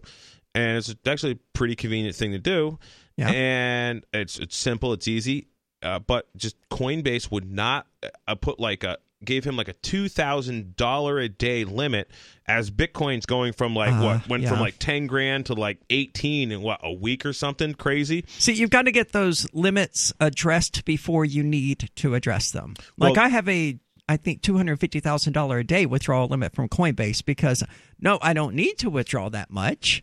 But if the time comes that I ever need to, I'm not going to want to wait seventy two hours or forty eight hours or whatever, or be limited to twenty five hundred dollars a day while they get their crap in order. And, and the thing is, it was because you know, then this is why I like the idea of um like every Coinbase is definitely the devil, though. oh absolutely they they play ball with they probably have you know, a whole office for the FBI right in their head Yep. I mean for the IRS right in their headquarters they're they're just you know they're just one and the same they they they they play ball with the government they are not agorists at all and this is why I really like trying to support agorists like uh, local Bitcoin was it localbitcoin.com? Local.bitcoin.com. Yeah, Roger Ver and Bitcoin Cash. like like Roger Ver is an agorist. You Yeah. know, I like what he he does and that, how he set that up. And like I, I Oh, kind of local.bitcoin.com is freaking amazing. I, I kind of like score like a an I I, I work I want to build like an agorist rating for I want to have like I, I want to come up with something and I'm probably gonna have to like get someone to do it and or help with it. But where like everybody has like an agorist score, this would be actually really good to like build into the um uh, Liberty.menu platform. Uh, if you get on Liberty.menu and then have like an agorist score, because there are people who like here in New Hampshire that are, are porks or freedom minded or free staters, but you, you can't go work for them unless like you give them a social security number and do like the 1099 and stuff, which I find is ridiculous because you know I'm one of those guys. I don't have a social security number. I do a lot of freelance work, and there are some porcupines who which are known as a free stater here in New Hampshire, like, oh Jay, I'm sorry, I can't hire you because I want you to you know jump through all these government hoops and do all this taxation stuff. And then well, I'm not going to necessarily uh, get on them about that because sometimes it's helpful to play with the state if you're using the state's rules against the state, if that, makes sense. That lowers your agorist rating. Now he's not using. He's not challenging. This guy is not challenging the state. He he he has no interest in challenging the state, and uh, when it comes to like oh, so he's too invested in the current system. Well, he's Yeah. kind of tied down by it, you know, and, and like he's not like 100% owner of this company or this business, so he's got other players involved. But then you, that, but yeah, then on on the other hand, I go work for like a major corporation that is paving state roads, and you know I'm welding on their paver, and they're like, yeah, we'll just send you a check. We don't even care. And you know it takes 30 days to get paid, but they send me a check and it's fine. They don't ask me about any W nine or any tax stuff or any of that. But so they're like agorist rating in that particular you know environment would be a little higher than you know the aforementioned guy. So yeah, Coinbase does suck. And um, what's so cool here in New Hampshire because we have like great activism. For example, the the law that I believe Keith Ammon introduced for our our Bitcoin money exchanger kind of legislation that got passed a couple years ago. Oh yeah, that prohibits the state of New Hampshire from regulating cryptocurrency, or Yes. it pro- prohibits the financial system within New Hampshire from regulating cryptocurrency. Right. It basically exempts cryptocurrency transactions from money transmitter transactions. So, guess what we have all over New Hampshire? Everywhere there's Bitcoin vending machines. Yes, there are. They're in Manchester. They're in a little town of 4,200 people. Henniker, New Hampshire has a, uh, a crypto vending machine, a two-way machine at all one market. There's a couple in Concord. There's oh, there's got to be at least there's at least three. I want to put one in know of. Winchester because I'm on pretty good terms with the guy who Perfect. owns the convenience store right there on Main Street. Yep. I want to put one there. You know where it would be a really good place is Chaz at the very south end of Winchester, right before you go into Massachusetts Route 10. That that place there, if you could go talk to those folks, they get a lot of Massachusetts traffic in there. Uh, but they um, the we can buy crypto anonymously just with cash at some uh, Not at crypto- this ridiculous machine here at Corner News. I I don't think we even know who owns that machine, but it requires you to like submit your driver's license and crap like that Yep. to buy crypto from. It's There's- like, okay, no, I'm just going a quarter of a mile here to Thirsty Owl, and I'm just going to Yep. insert some cash and get my crypto. Same thing in Manchester. So there's there's um Murphy's Tap Room. It, it doesn't matter. You just go in there and you buy whatever you want. Uh, Area 23 in Co- uh, Concord. Uh, you don't, they don't ask you for anything. But, Which is fitting because they're vending machines. right. Yeah. I mean, You don't need your ID to buy a Coca Cola at the vending machine. or to buy uh, scratch tickets out of a vending machine. Can you buy scratch tickets? Oh, there's vending. There's Okay. scratch ticket vending machines at, at the rest areas here in New Hampshire. Uh, I avoid scratch tickets like the plague Well, because sure, they kind of are the plague. Yeah, yeah. A lot of people gone broke over scratch tickets. It always makes me sad to like go into a gas station to get cigarettes and be behind some like 65 year old guy who's shaking with cerebral palsy or whatever, and he's buying a scratch ticket. I'm like, man, that 10 bucks could be put to such better use. And of course, I'm going in there to buy cigarettes that are going to kill me, but at least I know I'm not getting anything of that. And when people are buying scratch tickets, I always try to get them to uh, spend some money on Bitcoin and hold it. Uh, that's a better solution for sure. Or buy Bitcoin and spend it. 855 450 3733. This is free. Bitcoin.com has launched a trading platform at local.bitcoin.com, allowing you to buy or sell Bitcoin Cash via dozens of payment methods like PayPal, Venmo, bank deposit, remittances, or meeting in person with cash. There are no ID requirements to sign up for and use the site, and all communications between buyers and sellers are encrypted. Finally, a global trading platform that respects your privacy. Visit local.bitcoin.com to get started trading Bitcoin Cash. local.bitcoin.com.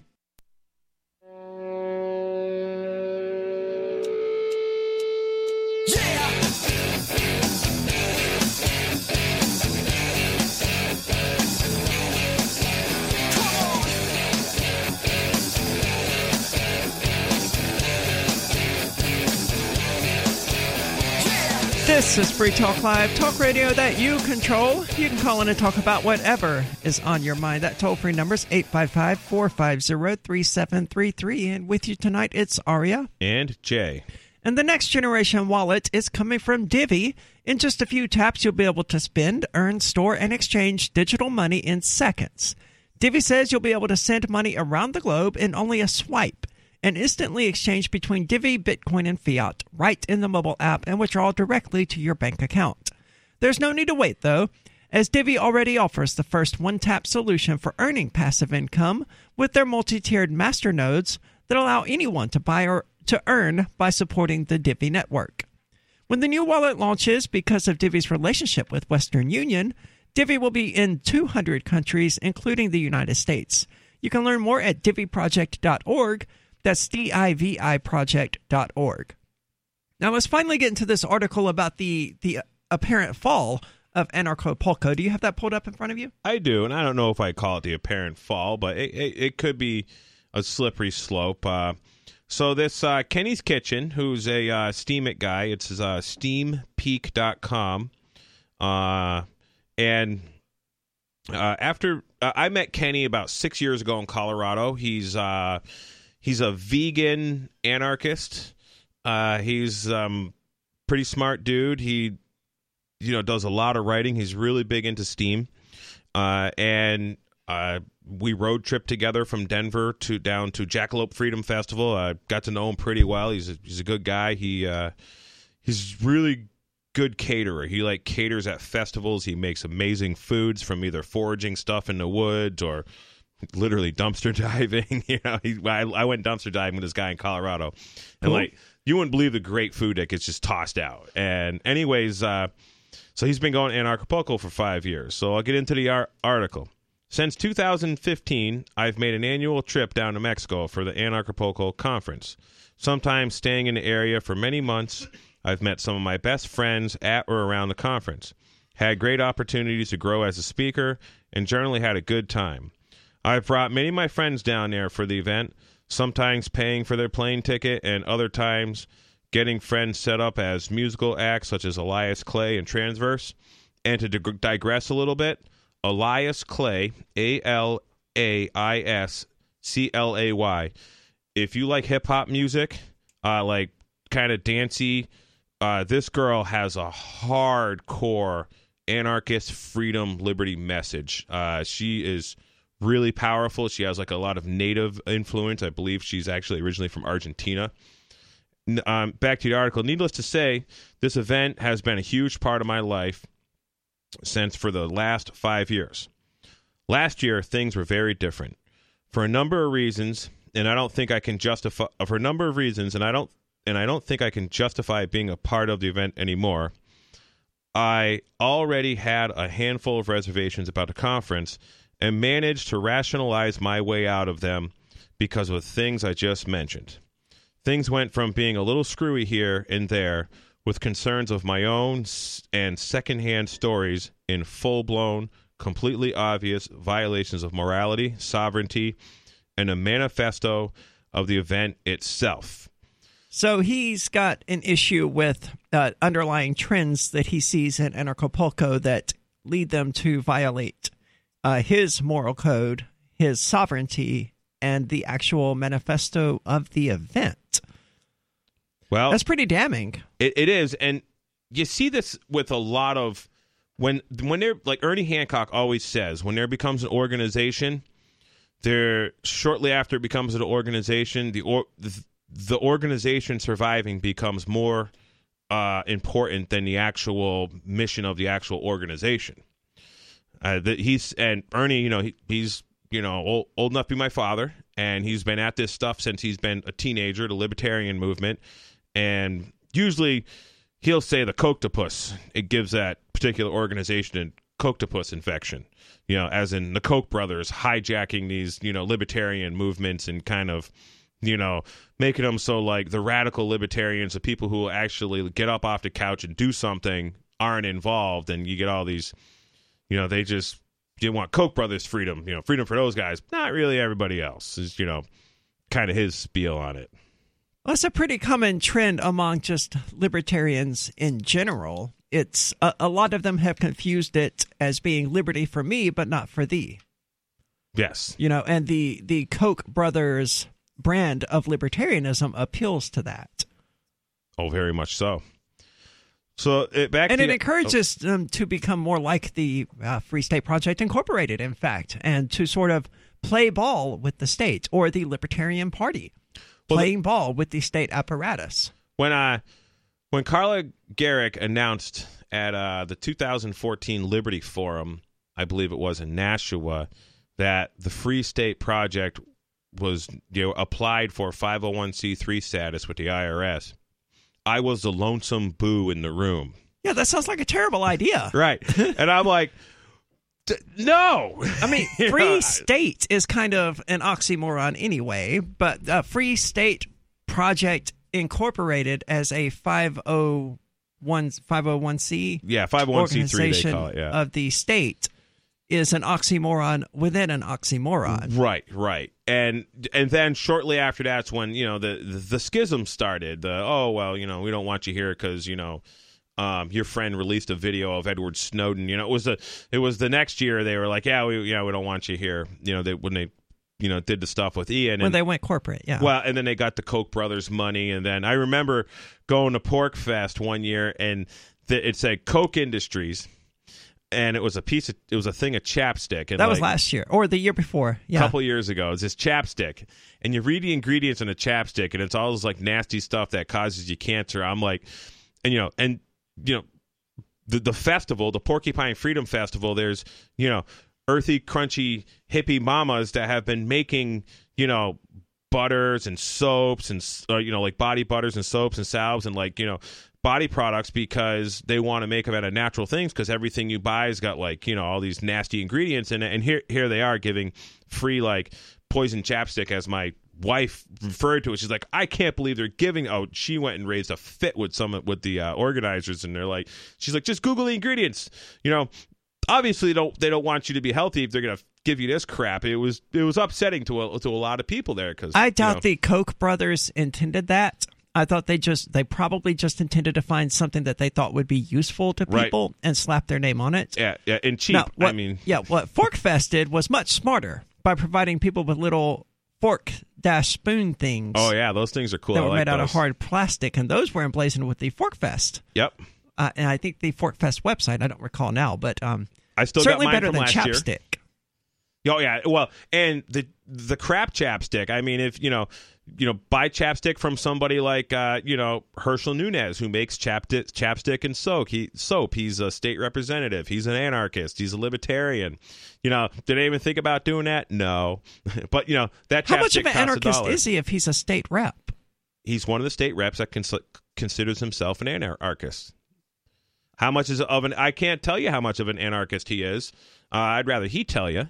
Uh, but um, I would love for him to tell me because that sounds like a, a priest who is an atheist or who calls himself an atheist while preaching the religion of Christianity to the masses. So f- several years ago, like I've run for public office, sure, but I would not ever actually win. First of all, and even if I did, I wouldn't accept the position. And even if I was, why do you think you wouldn't win?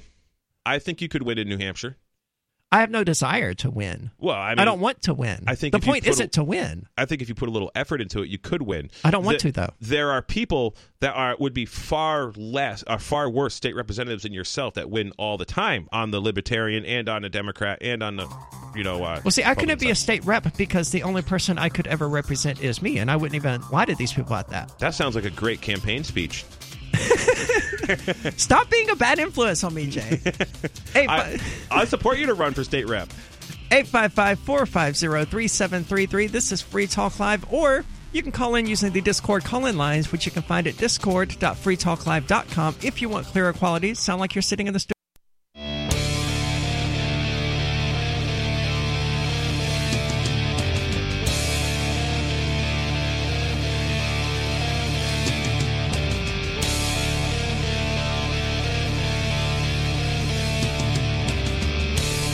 This is Free Talk Live, talk radio that you control. Call in to talk about whatever is on your mind. That toll free number is 855 450 3733. And with you tonight, it's Aria. And Jay.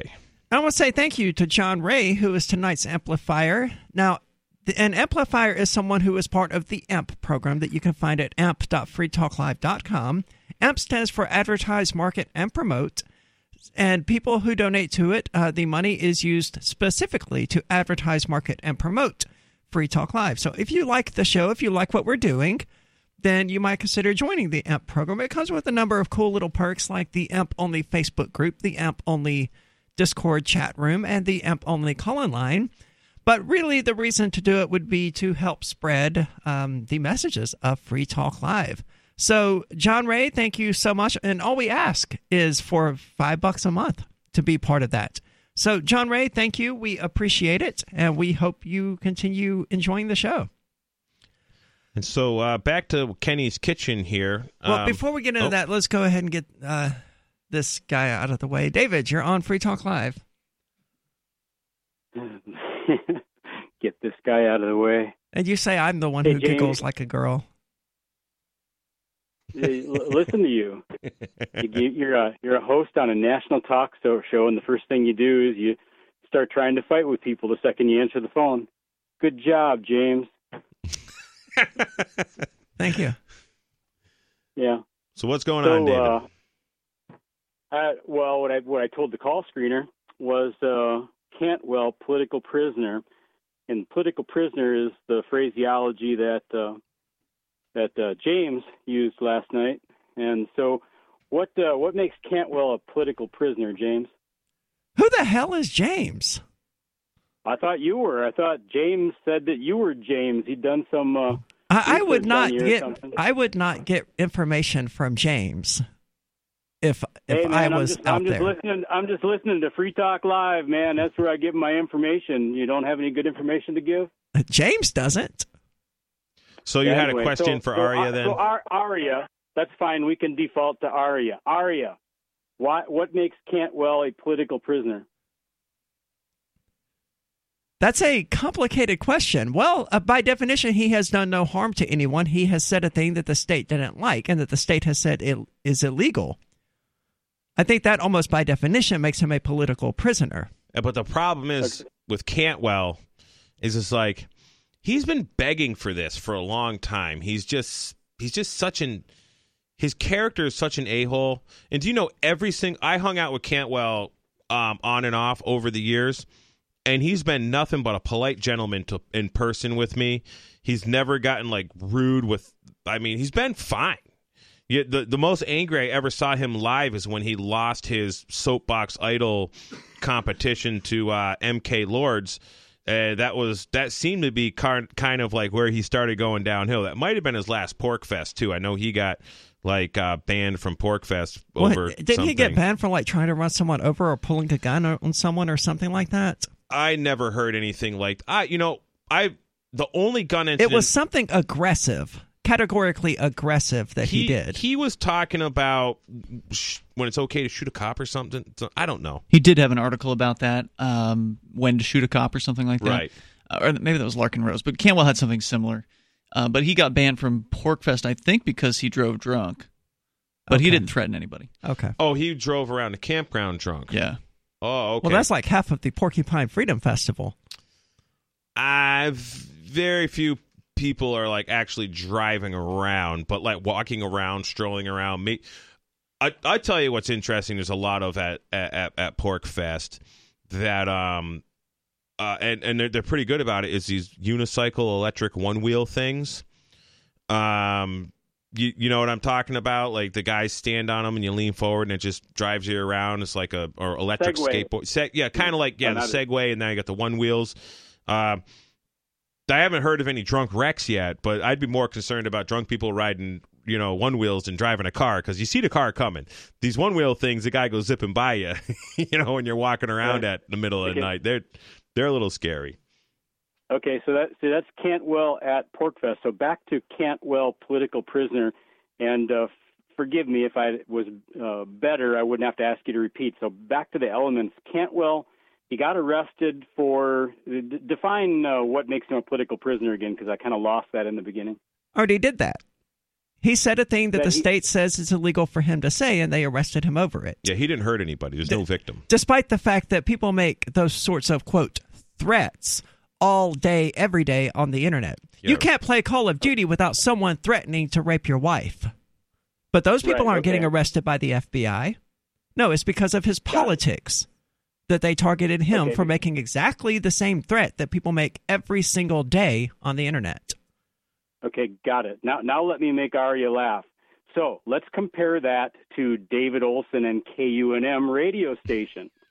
so they want to put me in prison for four years. They're criminally prosecuting me now. Really? So we're paralleling Cantwell so far. Yeah, and uh, and I and and David Olson Lobo on Google will get you the University of New Mexico Lobo cr- crime blotter, the article that they wrote up in their paper. So I wish I could say I was surprised that you sit around Googling yourself, but I'm not. Ar- Arya, you keep going off on these tangents. If you're involved in a law case and you're being criminally prosecuted and they want to put you in prison for four years on four different charges, um, wh- why would a person not Google the the the article, the newspaper article printed in the University of New Mexico newspaper that contains their allegations and and stuff like that? Why would somebody not Google that? I mean, you Why should would goo- that- you should Google yourself uh, often. I think, and if you're like you're going to apply for a job somewhere, um, probably the first thing you're going to do is Google your name. So maybe you should Google your name and Yeah. see what the job you know tell that see to- what's going to show up. So, David, that- what are the tell that four the- charges that you're facing? Can you enumerate they them? charge me. Yeah, there are two, two of there are two counts of uh, New Mexico 30-20-12, which is using the telephone to uh, harass, threaten, annoy, and a couple other words. Okay. And then there's then there is a stalking, and there is a old-fashioned harassment. So there's four of them altogether. Okay. And you And feel like you're not so- guilty? Well, I know I'm not guilty, and what I'm what I want to do is compare since Because from what I've uh, heard, uh, you do sound like you're stalking these people and probably harassing Well- them based on how you obsess over them. So then is her is Cantwell stalking and harassing when he threatens to rape a man's wife in front of her children? I would say he was harassing, but that's not what he's been charged with. Now he didn't say rape; he said the f word, right? Yeah. Okay. But see, It a lot of people have been trying to make some sort of distinction, and somehow, even though no one even considered whether or not the woman consented to this, somehow it could be consensual. No, disregarding a woman's consent is rape. Sorry, Right. that's rape. So yeah, he was threatening to rape the woman Oh, because he's okay. like he was never like, oh, by the way, if your wife consents to it. No, her consent was irrelevant to the right. threat. So so his demeanor was was of a rape demeanor. Certainly. Then okay, all right. But still, um, that's not what he's being charged with. He's being charged with making threats across state lines or Hmm. something along those. No, no, no, no. He's not making a threat to cross a state line. They're saying that he used an uh, interstate form of communication. Oh, That right. is literally the what I just said, making a threat across state lines. Oh, oh, okay. But can thank you for right. the pointless correction. Yeah, thank and thank you for the um, let's see, think of a appropriate word. Thank you for the sarcasm, facetiousness. So that's what he's being unnecessary- charged with. And the reason that his is BS is because there's no validity. There's no real chance that the threat is going to be carried out. But Oh. anybody else would, would have an easier time beating us than Cantwell because Cantwell has just got. I mean, Like the people who say that crap in Call of Duty and World of, World of Warcraft, they're breaking exactly the same law as Cantwell. I mean, he could go in front of a jury, and a, and a jury could just, you know, everybody just, oh, think this guy's a total a hole, and you know, not want to, you know, let him go. I, I mean, he's Yeah. got he's got himself in a sticky situation. Right. Okay. So so back to so back to what he did. I agree. He's a political prisoner, and and based on his previous uh, life experiences, let's say, uh, give him some sort of notoriety, uh, which puts him in a sticky situation, and uh, the feds arrest him on something that uh, thousands of other people without that notoriety do every day and don't get arrested, and therefore that makes it a political prisoner kind of kind of thing. I agree, I agree with all that. So y- using that that uh, case where you have Cantwell, David, spit he- it out, man. You got you got 15 seconds. Okay, so uh, then yeah, if- well, if you're not you- going to make it anyway. This has been Free Talk Live. Head on over to freetalklive.com to check out these show archives going back more than 10 years. Again, that's freetalklive.com. We'll be back same time tomorrow.